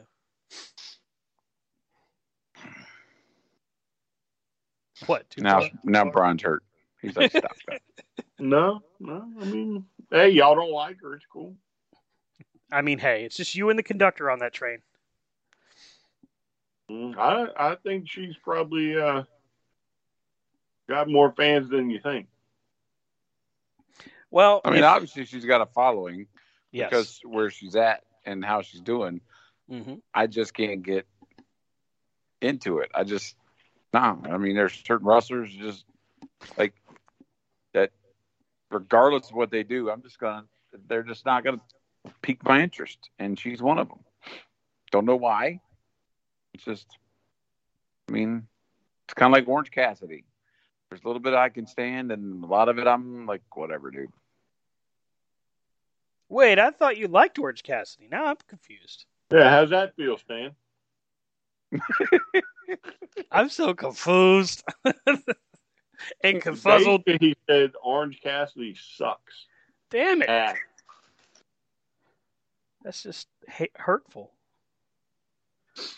Why'd you say such horrible things? Stan's just getting over the fact that CM Punk is not the holy grail he thought he was. Hey, hey, he's got an office position, buddy. I don't know whatever the hell he's doing, but apparently he's got an office position with AEW, according to Tony Khan. That's called his office at his house. All right, his his working from home, his home office. From the Uh, AEW Chicago office. here's here's CM Punk with his take on the matter. Yeah. Ring of Honor World Tag Team Championships was the main event. Gates of Agony with Prince Nana challenging FTR um, in a match that was set up on Wednesday. Uh, honestly, this was really good. I want to see them go at it again. And I would have been okay with if this would have been the team to beat FTR. Maybe not this this time, but down the road, I think it might be like, make sense, especially if FTR is, excuse me, if especially if Ring of Honor is on a streaming or televised deal. These these guys would make sense to be the ones to take the titles off of FTR at that point. Uh, I would have been okay with Friday. I, I actually thought they should have taken the title Friday. Yeah. Yeah. Um. Simply because again, it, it's the ROH title, Mm-hmm. and I really don't see Oh, never mind. Just got. uh, FTR. Um, being that involved in ROH right now, Mhm. it, you know, they're like placeholders. Mm-hmm. you know, just to keep the, the name out there. Um, and I mean, there's so many things you could have done too. I mean, you could have had the Briscoes come out, Mm-hmm. um, and, you know, cost them or you know whatever. But I think they missed an opportunity on that. Yeah, yeah, and plus, in my opinion, the uh, the embassy can only stand to benefit from victories right now, and Yeah. that just gives you more for your Ring of Honor brand. And if Tony is serious about putting him on television, and I believe that he is, you need to grow that brand even a little. And, and Gates of Agony would have been a good move in the right, right direction, especially because um, of how they struggled against Toa. Like Bishop Kaun, for the record, is that kid is going to be a huge star one day.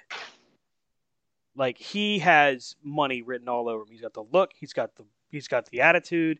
He can talk. Apparently, I haven't heard a whole lot of his promos, but and his his movement in the ring really looks great. And I thought that this this guy just had a whole lot of upside. But uh, Toa, Liona Toa or Toa Liona, is huge, and he was like that monster that they just couldn't figure out how to how to bring him down. So to me, it just would have made perfect sense. He, he's just too strong.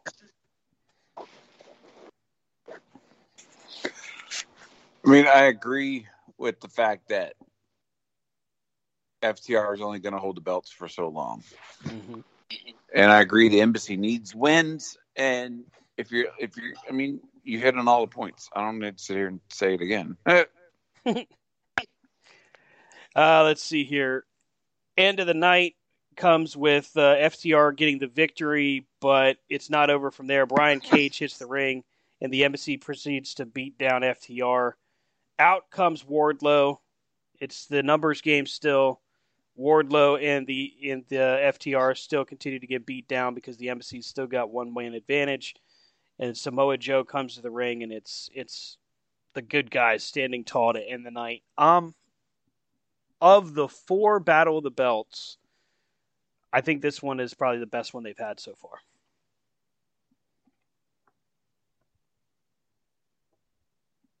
I don't remember the other three. Did any titles change hands? No. Nope. So they called it Battle of the Belts, but it was really what? Dynamite. Battle of the title retention. So, what do y'all want them to call for a, a, a title every week or something? Is that what y'all need? Yep. I I mean, he's signing new talent every week. Might as well make a new title every week or a new champ every week. No, I mean, if you're gonna, to me, like Night of the Champions, when WWE would do Night of the Champions, it was like, ooh, it has that allure of like we might see something different, Mm-hmm. you know. And then, you know, you get some like Battle of the Belts. I would expect at least one belt to kind of change hands, you know. Battle of the Belts 2, Sammy Guevara beats Scorpio Sky for the championship. Battle of the Belts 3, all the champions retain. Battle of Belts 4, all the champions retained. Battle of the Belts one. Uh, there were Sammy no champions. Well, yeah, well, it was Sammy Guevara and Dustin Rhodes for the interim AEW TNT title. So I guess technically two title changes out of the four events.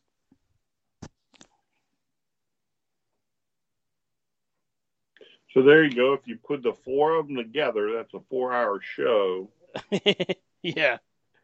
and two title changes. So maybe that is like your Saturday night, or not Saturday night, but whatever. Your uh, God bless Clash of the Champions. Yeah, there you go. it's a So there you that's that's a good observation. I like that. I like that comparison too. That makes a lot of sense. Good call, Brian. He's very wise, that man. I, I mean, I don't need to see titles change hands unless it makes sense. Mm-hmm. And outside of, I mean, on Friday, outside of the tag team match, hmm um, I really didn't see um, any of the other ones really make sense. Well, I think the TBS title should have changed hands. Yep. Although Nyla Rose now is uh, in possession of the TBS champion, and possession's nine tenths of the law. So is she therein to be named the TBS champion? Yeah, so there you go. So if that's your next champion, congratulations, because you have an issue with Jade. now you get Nyla Rose to look forward to. Well, is wouldn't you consider Nyla Rose to be better than Jade though? No. No. Oh wow, that's a total no from both sides. Okay. And I don't, I don't and I'm not a Jade fan, but I'm more of a Jade fan than I am a Nyla Rose fan. the lesser of two evils, I guess. Well, I, I mean, It's like, would you like to have the flu or a stomach bug? Mm. I don't know. Even with Vickie talking for her, she just, um, I don't know. Uh, I, I mean, I don't know about Nyla. I mean, don't get me wrong, she can wrestle, but it's. I mean, I, I there's uh, there's no interest for me. For me, she lost the interest when she lost the belt so quickly. You know, they built her to be up this, you know, unbeatable thing and uh, unbeatable woman, and then boom, the smallest girl in the room beat her. Ooh. And now you know with with her taking the title, this probably means that Jade's going to play the face in this, and now you'll you'll get a little bit different reaction from the crowd. Ugh. Face Jade's gonna suck. You thought the the bad guy Jade was bad. No, no. Face Jade, no thank you. I'll pass. Let's think about this storyline, right? Jade, Nyla Rose, Vickie Guerrero. Mm. That's called, hey guys, hey people, we have stuff at the we have stuff at the merch table. Come check out this new Adam Cole T-shirt. Come get it. Please. Uh, Adam Cole, by the way, still has not been cleared to come back to the ring yet. This is uh, an extended period for him for that uh, for for a concussion. Jeez, I hope he's all right. I really do. That you're aware of. Well, that that's a good point because some say it's a shoulder, some say it was a concussion. Uh, yeah, it's a little little hard to predict. Well, I mean, Could look you- at Kenny Omega. Kenny Omega went out for one thing and ended up have 85 things operated on. So, Right, right. you know, he could have gone out for a concussion, but then, oh, hey, you got to be out for at least six weeks. All right, well, how about I get this hamstring looked at, you know? hmm Or, you know, get my name changed to Adam Britt Baker. I'm, Adam Baker. Maybe not. It doesn't doesn't make as much sense as Adam or let's feed the rumors that he's sitting at home waiting. Well, Kyle O'Reilly is O'Reilly's out for at least a year for neck surgery. Bobby Fish is wrestling on the Indies. Um, He's waiting could- for Bobby Fish to call. It it could just be honestly that they just don't have anything booked for him right now. I mean, think about all the other talent that's, uh, you know, you don't see him every week. Mm-hmm. And when Adam Cole came, he was everywhere all the time. You're right. And then they got to the point where they're like, we have nothing for you. So instead of him coming out, you know, there's only so many different colored jackets he can make.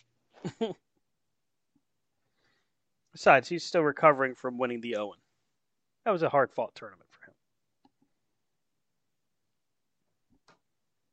It's a cool belt. Did look cool. Uh, do, do you guys want to go over Extreme Rules? Do you have specific opinions? Do How would guys? you feel?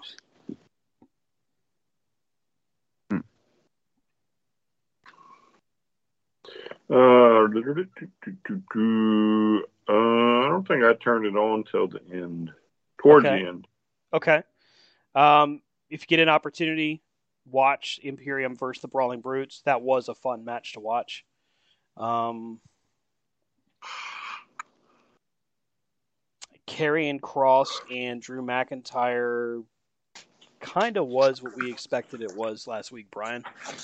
Um, but they, they went the direction that we kind of thought they would. When we talked about our predictions, we said it was probably going to be Karrion Cross. You don't necessarily have to stretcher Drew McIntyre out, but it wasn't going to hurt Drew to lose, and that's exactly what they did. They took the safe bet.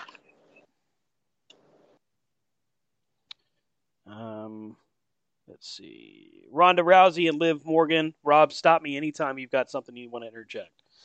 Um, You know, actually, I think I did watch most of this. I just forgot. oof. Oof. Well, 'Cause I not know- exactly like it was a bunch of spotlight matches, to be honest. I don't think it's. I don't know. I just, I, you know, it's a pay per view called Extreme Rules, and only two of the matches have Extreme Rules. That's been my argument, Phil, since they've, oh, oh yeah, had the pay per view called Extreme Rules. Mm-hmm. hmm Well, the the opening match, Imperium versus the Brutes, was a old fashioned Donnybrook match. Basically, falls count anywhere. Anything goes. Yeah. Let's call them, let's stop calling things stupid names. Right. Ronda Rousey, Liv Morgan was Extreme Rules. Um, And I'm sorry, there's nowhere in the world I would want to be near Ronda Rousey when there's no rules. this match was just not good. It just wasn't. The crowd wasn't really bought in. Um, it seemed like Liv, the popularity they were trying to capitalize on, it just seems like that's not a thing right now. I'm not saying she's not popular. It was really specific to Philly. We know they're a finicky crowd as it is, but uh, they didn't like Ronda either. This, there was just no buy-in from the crowd on this match. Rousey uh, passes out uh, Liv Morgan, makes her makes her pass out in a. They say it's a bicep crusher. To me, it looked like she sat on Liv Morgan's face. I know that sounds bad, but it, it the way the match ends, um, Liv Morgan's head is between Ronda Rousey's legs and her butt, like she's sitting on her head and that's how she passed out with a smile on her face to make it extra. What the hell? She stink faced her for the win. I mean, I guess it's it was just weird. Like I I don't know what they were Takeshi's like, for. why didn't I think of that shit? I should have just smothered people to death. That's perfect. No, I, I mean, again, the problem with this is you have Liv Morgan, who, you know, you talk about a feel good champion, mm-hmm. right? Against Ronda Rousey, who, you know, even in the world of pro wrestling is like legit. And then, you know, this this never should have been in question to begin with, but they True. made you sit through it. Right. Yeah. I mean, they made Liv the feel good story, like Brian said. She had wins over this person, that person. She even had another win over Ronda Rousey. Mm-hmm. Mm-hmm. But I mean, at some point that feel good story's got to end. My problem is it was like we're gonna have all these other stories in between, and then we're gonna bring you in, and oh, yep, yep, now okay, now we're gonna do it. Mm-hmm. You know, instead Yeah. of having some like let's let's have some back and forth and some build up. It's gonna be, you know. So Yeah, weird placement for this match timing. Weird placement for the story overall. Um, Brian, I think we were both agreeing that Ronda was coming away with the title last weekend or last week, and that's exactly what they did. Now it's Ronda against who? You got nobody. Like, like what the hell? All these talented women on both both uh, sides of Raw and SmackDown, and, and you got Bayley, you got Bianca, they're tied up in a thing right now. You got Ronda, Shayna, Liv Morgan. Charlotte's coming back. Yeah. No, Charlotte's taking personal time. Well, they just aired on Monday a um, a promo for Charlotte, the same one they aired during Extreme Rules. I don't know if you saw it, but it said "coming soon," whenever the hell that is. Why are you why are you putting coming soon to somebody that's already on your roster? I was like, I- been there. I don't know. I guess they're. You think they'll do like the Evolution or whatever the fuck it was? Oh, for Pete's sake. Are you sure that you didn't see Mister Charlotte Flair on there? Oh wow, That that would Andrade's have been hilarious. that would have been so funny if he had showed up on Saturday. Everything that happened Wednesday, and he just says, "F it, I'm going to WWE." I mean, That's what he wants anyway. I mean, you got Becky Lynch. Yeah, when she's back from her shoulder injury. So, well, I mean, hey, you're just gonna have the person that they're going to like. Here they have, you know, Jade Cargill. There you go. Boo. Boo. Raw women's title, Bayley and Bianca Belair in a ladder match. Actually, this was a pretty good match. Pretty pretty solid. Um, but I'm not gonna lie, I was disappointed that Bayley didn't win. Uh, I mean, again, it makes no sense considering that's what you built this up for. Right. Exactly. Exactly. You've been building and building and building and actually had a good build up to this. And it's not like Bianca Belair hurts if she loses this title. She's Bianca's a made star now, in my opinion. Mhm. Like she's there. She was, doesn't lose anything by losing the title. In fact, you could easily move her to a tag team role and have her, I don't know, continue the feud with Iyo Sky and Dakota Kai. I'd be okay with that. Uh, but no, no, we get we get B- Bayley losing. So at the end of a build, it's the it's the bad guy looking like an idiot. I'm not sure who said it first, but sometimes sometimes the bad guy is just the better wrestler. There's nothing wrong with that. Sometimes they're just better. I don't.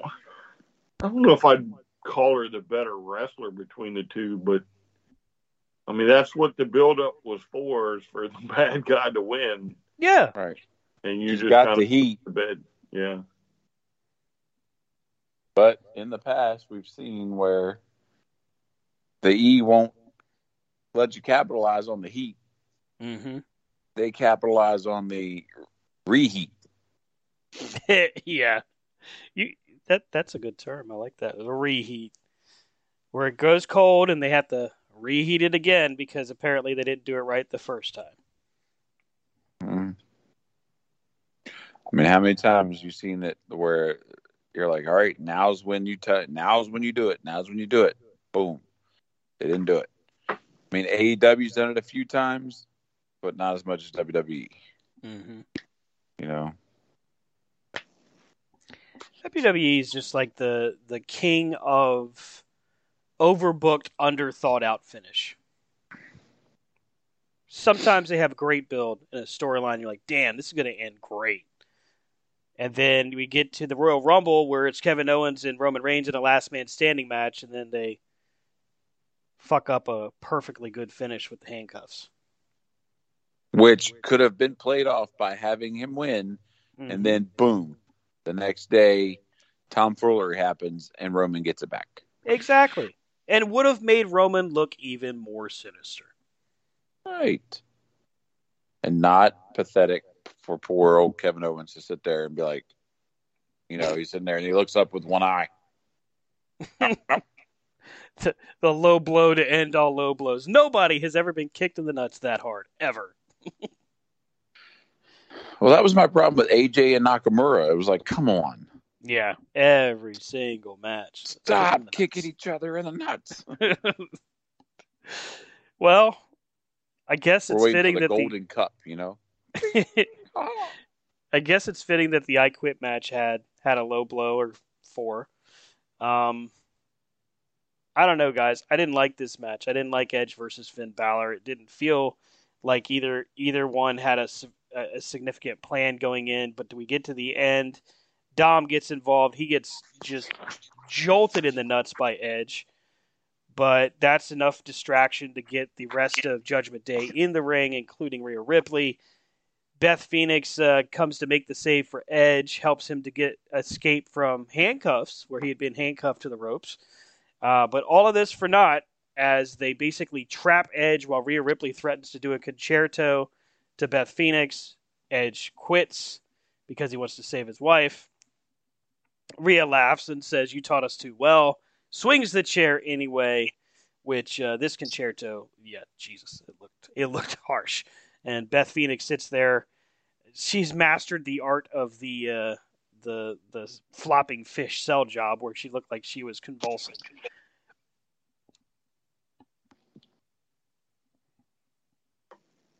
So, my only problem here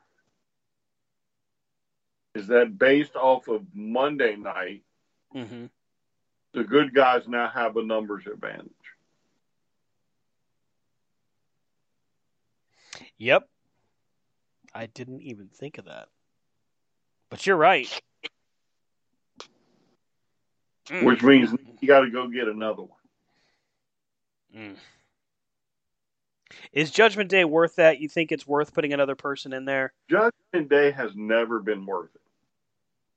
It was a straight rip off of the House of Black right from jump. Mm-hmm. Once you took Edge out of it, I mean that was literally the dumbest thing you could have done. Yeah.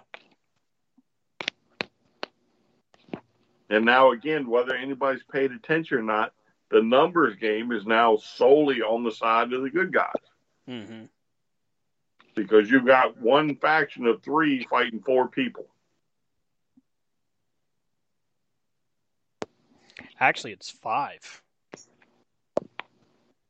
You got Rey, Edge, oh, AJ, and the Good Right. Brothers. Oh, and then let's throw Beth in there. So yeah, That six. Six on four. Yeah, there you go. So congratulations, W. I never thought I'd, we would see the day where the bad guy stable is outnumbered. Yeah. What the hell? And they'll still win. Yeah, yeah, they'll still outsmart those good guys. Well, I mean, the bad part is you got. I mean, you got a guy that's barely like been in the business, and nobody's going to believe that he's going to beat his dad when that match finally happens. And that's Okay. the way it's going to end. And here's the question because he was getting booed out of the building on uh, Saturday. Go away heat like Baron Corbin was, or is he actually getting heat? Oh, I I mean, I don't know. He's getting booed. Nobody. I mean, very few people, I guess, are probably actually into the kid. I mean, at one time I was, but what they're doing with him now is complete and utter bullshit. Mm-hmm. I mean, literally, again, it's now six on four. So when the good guys figure that out, that team should never win again. Because you should always have six people at ringside. Monday night, if we can go forward to look to look back at what we're talking about, Monday night, AJ Styles gets called out by Finn Balor. Balor says it's time to make a choice. He gives the ultimatum: you're either joining Judgment Day or you suffer our wrath. AJ feigns and says, "Okay, I am truly my brother's keeper here in the WWE." He hugs Finn Balor. It seems like he's joining Judgment Day, and then honestly, I really liked how he did this, even though I'm I got some questions. He says, I never said I was talking to you or something like that. And out come Doc Gallows and Karl Anderson. First off, want to call bullshit to Karl Anderson, who said, We'll never ever go back to WWE. They screwed us. They screwed us. They fucked us. Bah, bah, bah, bah. Doc Gallows said the same thing. Much love to Doc Gallows as I've interviewed him before, but uh, come on, guys. Never is a strong word to say in pro wrestling. We all know that. But hey, I, I hope to God there were a lot of zeros on that check. Karl Anderson, currently the never open weight champion in New Japan. Doc Gallows, um, I don't know the status of their deal, but yeah, now we've got AJ and the Good Brothers, Rey Mysterio, Beth Phoenix, and Edge against the Judgment Day. So that's how we got the six, folks. Guys, your thoughts on the Good Brothers coming back?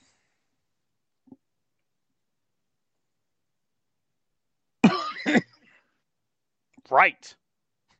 Well, I mean, I, I like the Good Brothers. Mm-hmm.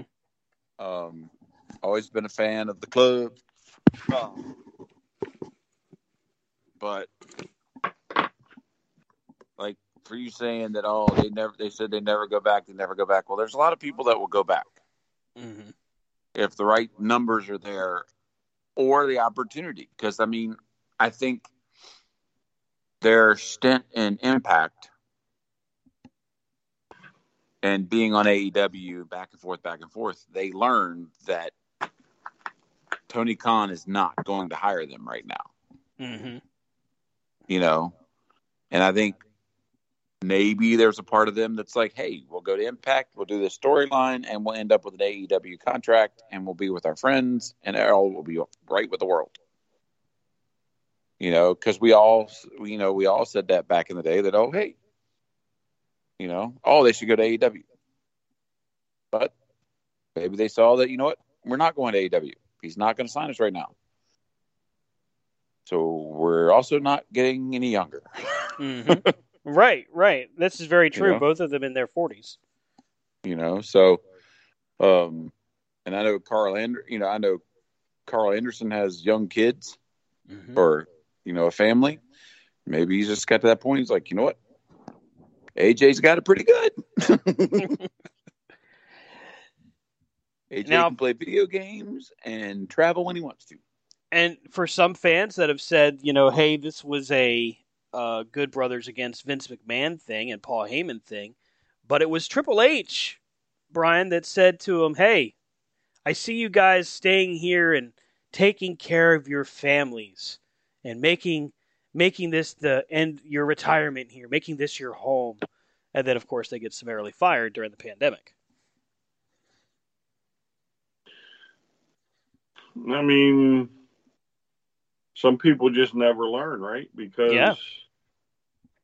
uh, so to me, it doesn't really matter, like, what he said or, uh, you know, what what Vince may have said or who fired who. The fact of the matter is that it was a bloated roster and they didn't Mhm. know what they were doing with them. Right. And now we are very much walking back into a bloated roster. And Getting first, bigger by the week. yes, and their first move is against probably the worst faction you have.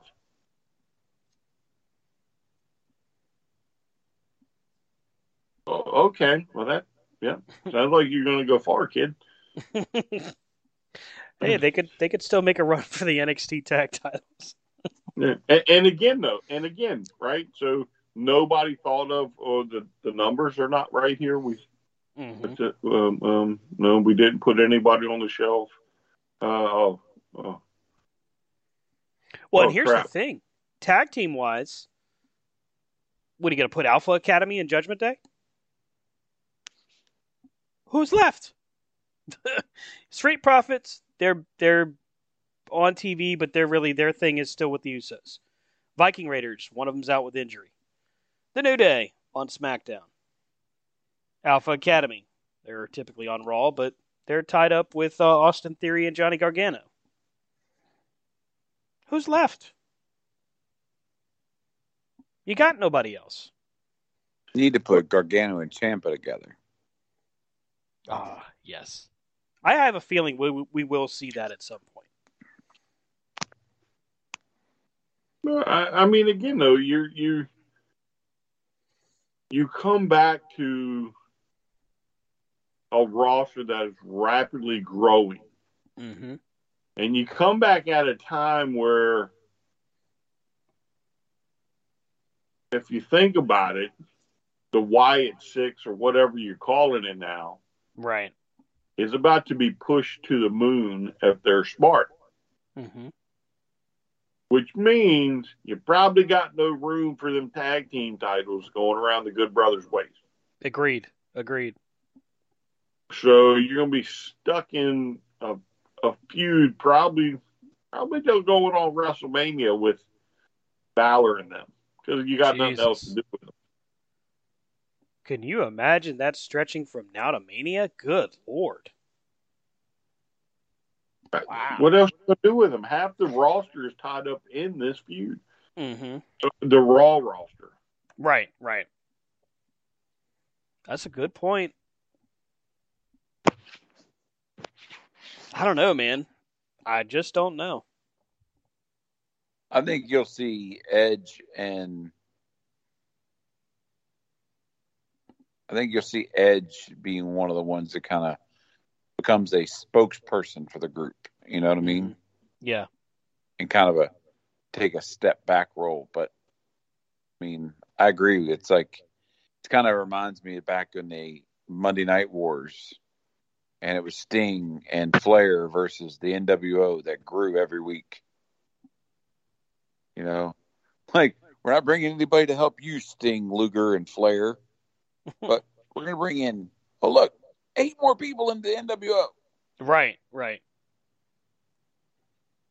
Which Eric Bischoff continuously claims that was the right move because we were growing and we were no, you you you were you were bloated. That's what calling it what it is. Um yeah. When your faction's big enough, do you split it off into two other factions? Well, no, but he would have been okay had they gone with the original plan for Thunder. Right, for it to be an actual separate company kind of approach. Yes. Yeah, that's where he screwed up. Um, anyway, let's I digress. that big one. Fight Pit, Matt Riddle and Seth Rollins. Um Screw that match. this this was the main event. It wasn't that great. I am glad to see Riddle had won, but whatever. The real story, the real moment of the night comes at the end where they do the fake out complete with the credits, you know, the little logo at the bottom of the screen, and then the lights go off, and then we hear Michael Cole asking Graves, are, are, we still on the air?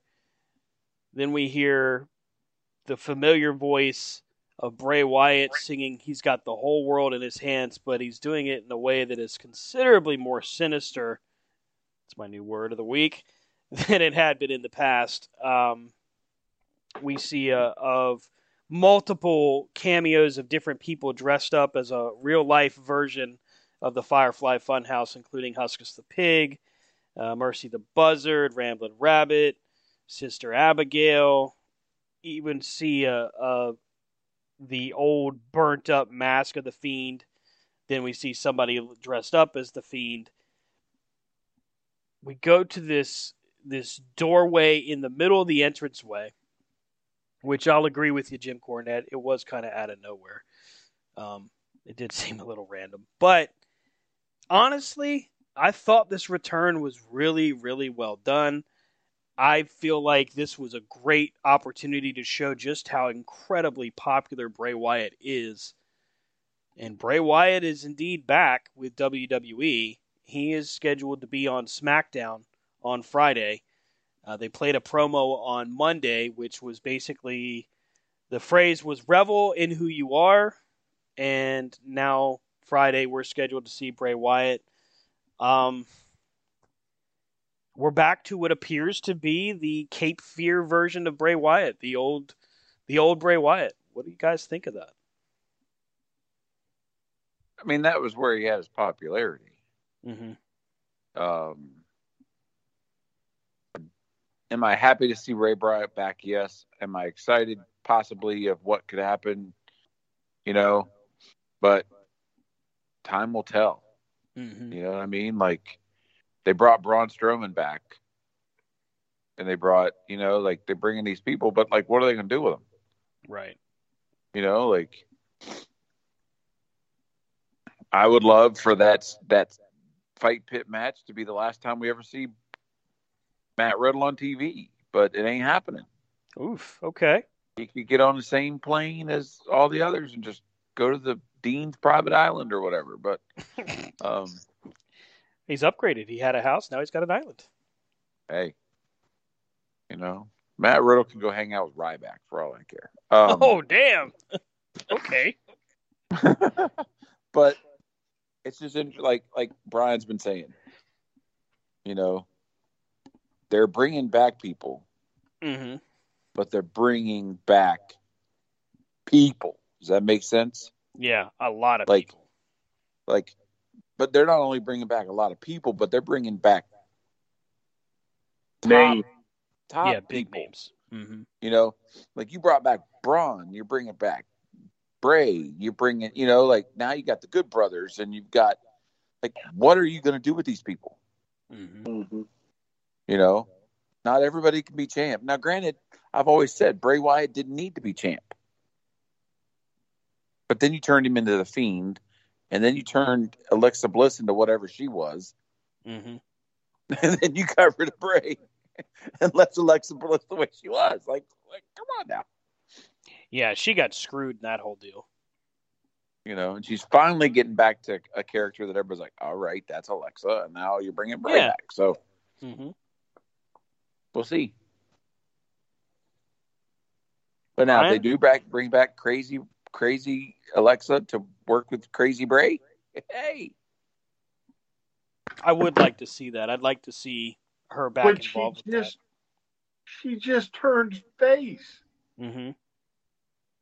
Why would you turn her back heel? Which you know they're I going know. to do. But again, that's dumb.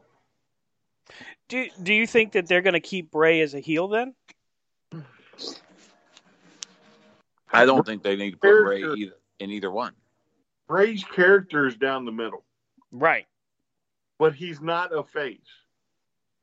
There's nothing he's ever done to put him on the face side of the fence. Mm-hmm. Nothing. But again, he's like MJF. He just gets cheered because people dig his character. Right. Right.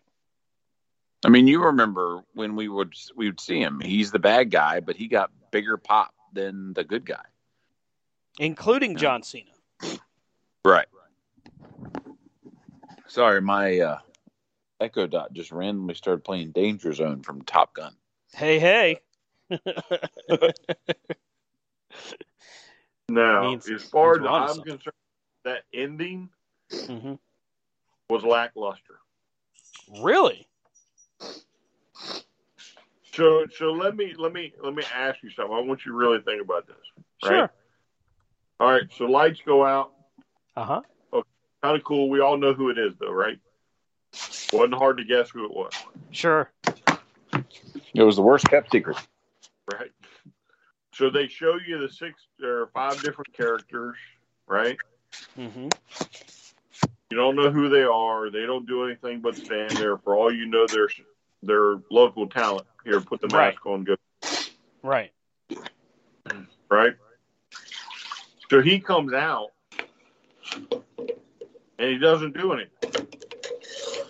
He just pops a crowd. So we waited all this time, and all you're going to do is bring him out to pop a crowd.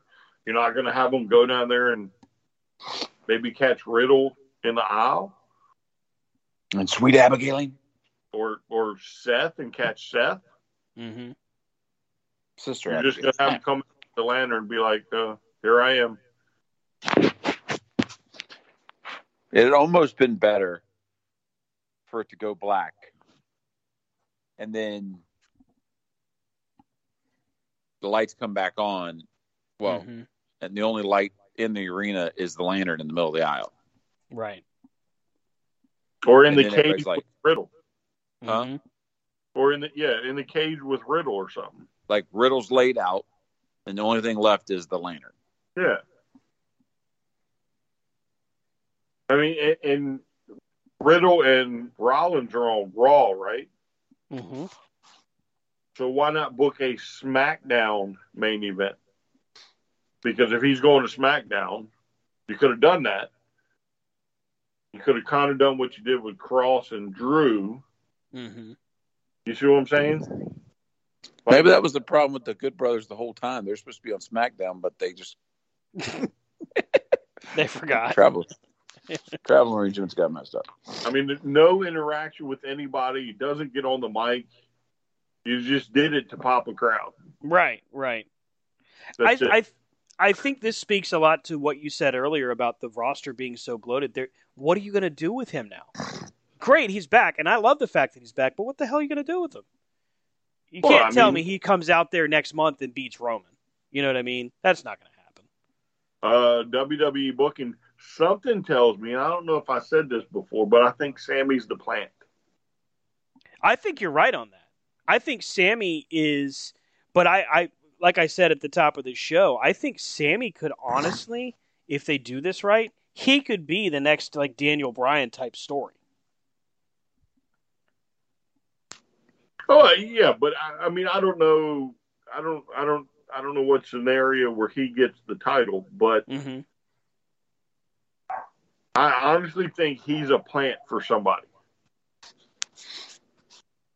And that this whole thing has been like a work just to get close to Roman so that it's when it's time he can stick the knife in Roman's back. I mean, at one point I might have said that he was Cody's plan, but with so many people back, it's hard to say. Now, I would love to see a Cody versus Bray series That with could, Cody being with Bray being the chaser. Mhm. Yeah, but what's he chasing him for, though? Are you- are you- is he Because Bray's crazy and he likes to torment people. Yeah, but but again, the Braves Bray's popularity at this point in time is the highest it's probably ever been. Mhm. So if you don't do anything with them, then that popularity starts to diminish a little bit, drop a little bit. If you start putting them in these stupid storylines like with uh, Bryan Danielson, Mhm. all it takes is one or two of those, and he goes right back to where he was.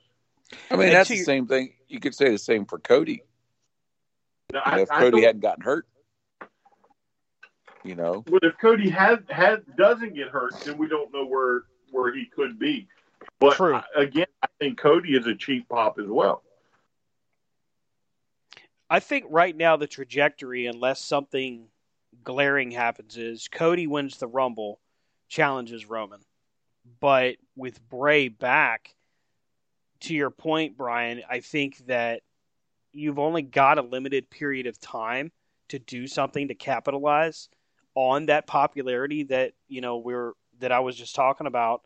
Um, if you don't, it's very quick that he'll slide down that mountain. But I do wonder if maybe Triple H is the guy that would recognize we have to do something right away. but what do you do? Good question. You got both your belts Yeah. on one guy. Mm-hmm. Who, And- who And the one guy has what six people with him. Yep. right? And he's been built up for the last two years to be unbeatable because his family, the people around him will do whatever. Right. And we're not So talking unless you're lackeys, we're bringing in talking an Bray- actual army.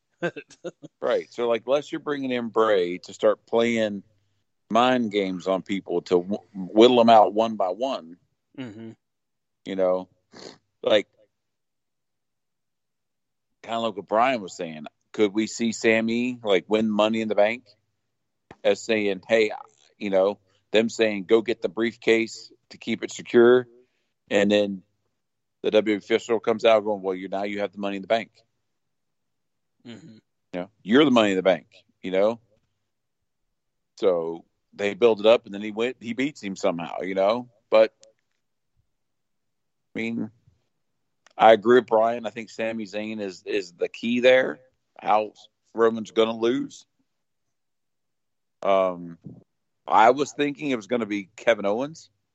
Mm-hmm. You know that Sami Zayn goes, he's he's he's my friend for first. You know, Mm-hmm. but um, But but the problem is now with Bray back in the picture, and again, I okay, we'll throw Cody in the mix. To And me, Braun. Kevin Owens now falls that much further down the ladder. Mm-hmm. right, and you also got Braun. So well, unless- yeah, but I don't know if Braun gets an actual shot at him. I mean, unless they somehow before Mania break the belts, uh, one belt off of Roman Reigns, you got everybody fighting for one position. Right. Mm-hmm. I mean, the Intercontinental title and the U.S. title are practically non-existent. Well, Yeah. no, because didn't well Seth beat Seth Lashley beat Lashley on Monday. after Brock. Yeah. jumped Well, now Lashley. we didn't even mention that. Now Brock Lesnar's back. Like for Yeah. crying out loud. Who's left? Yeah, and wasn't but now he's a Paul bad Hogan's next week. right. but but Brock was a good guy and now he's a bad guy Mm-hmm. with like just flipping because he was at home on his tractor. so forget the feud with Roman Reigns that we were going through. Mm-hmm. Now he's now he's now he's jumping on Bobby Lashley for no apparent reason whatsoever. Oh, I got a Right. I got an old pickle in my belly from 18 years ago when we first met, or whatever it is, 13 years ago, or whatever. You didn't treat me right. Yeah, I, I mean, again, the, the the crazy booking is starting to happen because again, we have way too many people at the top now, and your roster is bloated and getting bigger and fatter every day. Unless it's some kind of crazy mind game of, all right, Brock, your contract states you have so many dates a year. Yeah. I'm going to use them up so I don't have to use you anymore. You know, like, Well, and I this could have two more this year. Boom. All right. You're coming into SmackDown. Bam. There you go. this could Ah. be this could be their way of getting him to crown jewel takes on bobby lashley because you know that their big money is you know from the crown jewel events so coming back from saudi what maybe next is uh, the rumble and then mania for brock and then he's done Well, now you've already beat. You've already set up. If Brock and if Brock and Lashley go into the Rumble, now you've mm-hmm. already set up how they're going to get out of the Rumble. right You know, Bobby Lashley's going to be in the ring, and they, they've done this storyline with Bobby Lashley and him before, where they just beat the shit out of each other right and they eliminate each other. You know that. Oh, now our big guys are out. Now somebody else can win. But and, and it'll probably end up being one person and the entire bloodline. Is is Brock the guy you just want to use up his dates on, or do you want to try and string him out some? i think in this situation you kind of have to string him out because you've got to wait and see what happens next. Like you've Well, got that- I so mean- many people lined up but everybody's busy. Everybody's dance cards full. They already know what's next because normally the WWE books for about a year out. And that's the thing. That's What's been happened in this last year in between now and when they started booking this shit and writing contracts. You know what I mean? mm-hmm. Like nobody a year ago would have foreseen Vince and all this, you know? Nobody would have foreseen Triple H having a damn near death heart attack and being gone and then coming Right. back. You know? So But- Nobody would have foreseen Bray coming back to WWE. You know, But what I'm saying is, do you want Brock on the free agent market? No. I wouldn't want him on the free agent market, but I would want him on the shelf. Like I would, I would have him under contract, but at home. You know, make sense. He would be my in case of emergency. I'm going to break. and I'm going to bring Brock. Yeah, but I would imagine there's probably a year clause on it also. Yeah. Well, But guys, I don't we- see any other company picking up. I don't see AEW picking up Brock. Are are you really? I would. I do not see AEW bringing Brock Lesnar in. Oh, I think Tony Khan is salivating at that option. Uh, yeah, I think even Impact would be ponying Yeah. up money for Brock. Yeah. They'd be like robbing banks to bring Brock Lesnar. And I think Brock Lesnar would be in demand. New Japan. Oh, there's so many out there. I mean, he's got he's got a lot to offer even in limited capacity. He's kind of like a I won't say like a Goldberg, but he's one of those guys you could bring in even for limited runs. Yeah, and the style of match, he can keep going for years. Yeah. He either, you know, wrestles a like a match with a bunch of suplexes in his favor, hmm or he just goes out there and just wrecks people. Yeah. Well, folks, that is going to do it for us this week on Corner to Corner. Man, nice to not be cut off. We get to decide how we close these things out. I like that. You better. won't close me out. Catch up with us at C2C Radio Show on Twitter. Catch up with the show at C2CRadioshow.com. Uh, Rob is at Rob Hefner C2C on Twitter. Brian is on Twitter at Vlad Dragool C2C. I'm at Stan Grubb on Twitter as well. That's going to do it. spell it. Oh, V L A D D R A G O O L C 2 C for Vlad Dragool. Have a great week, everybody. We'll see you next week right here at Spreaker.com and C2CRadioshow.com. Have a great night, everybody.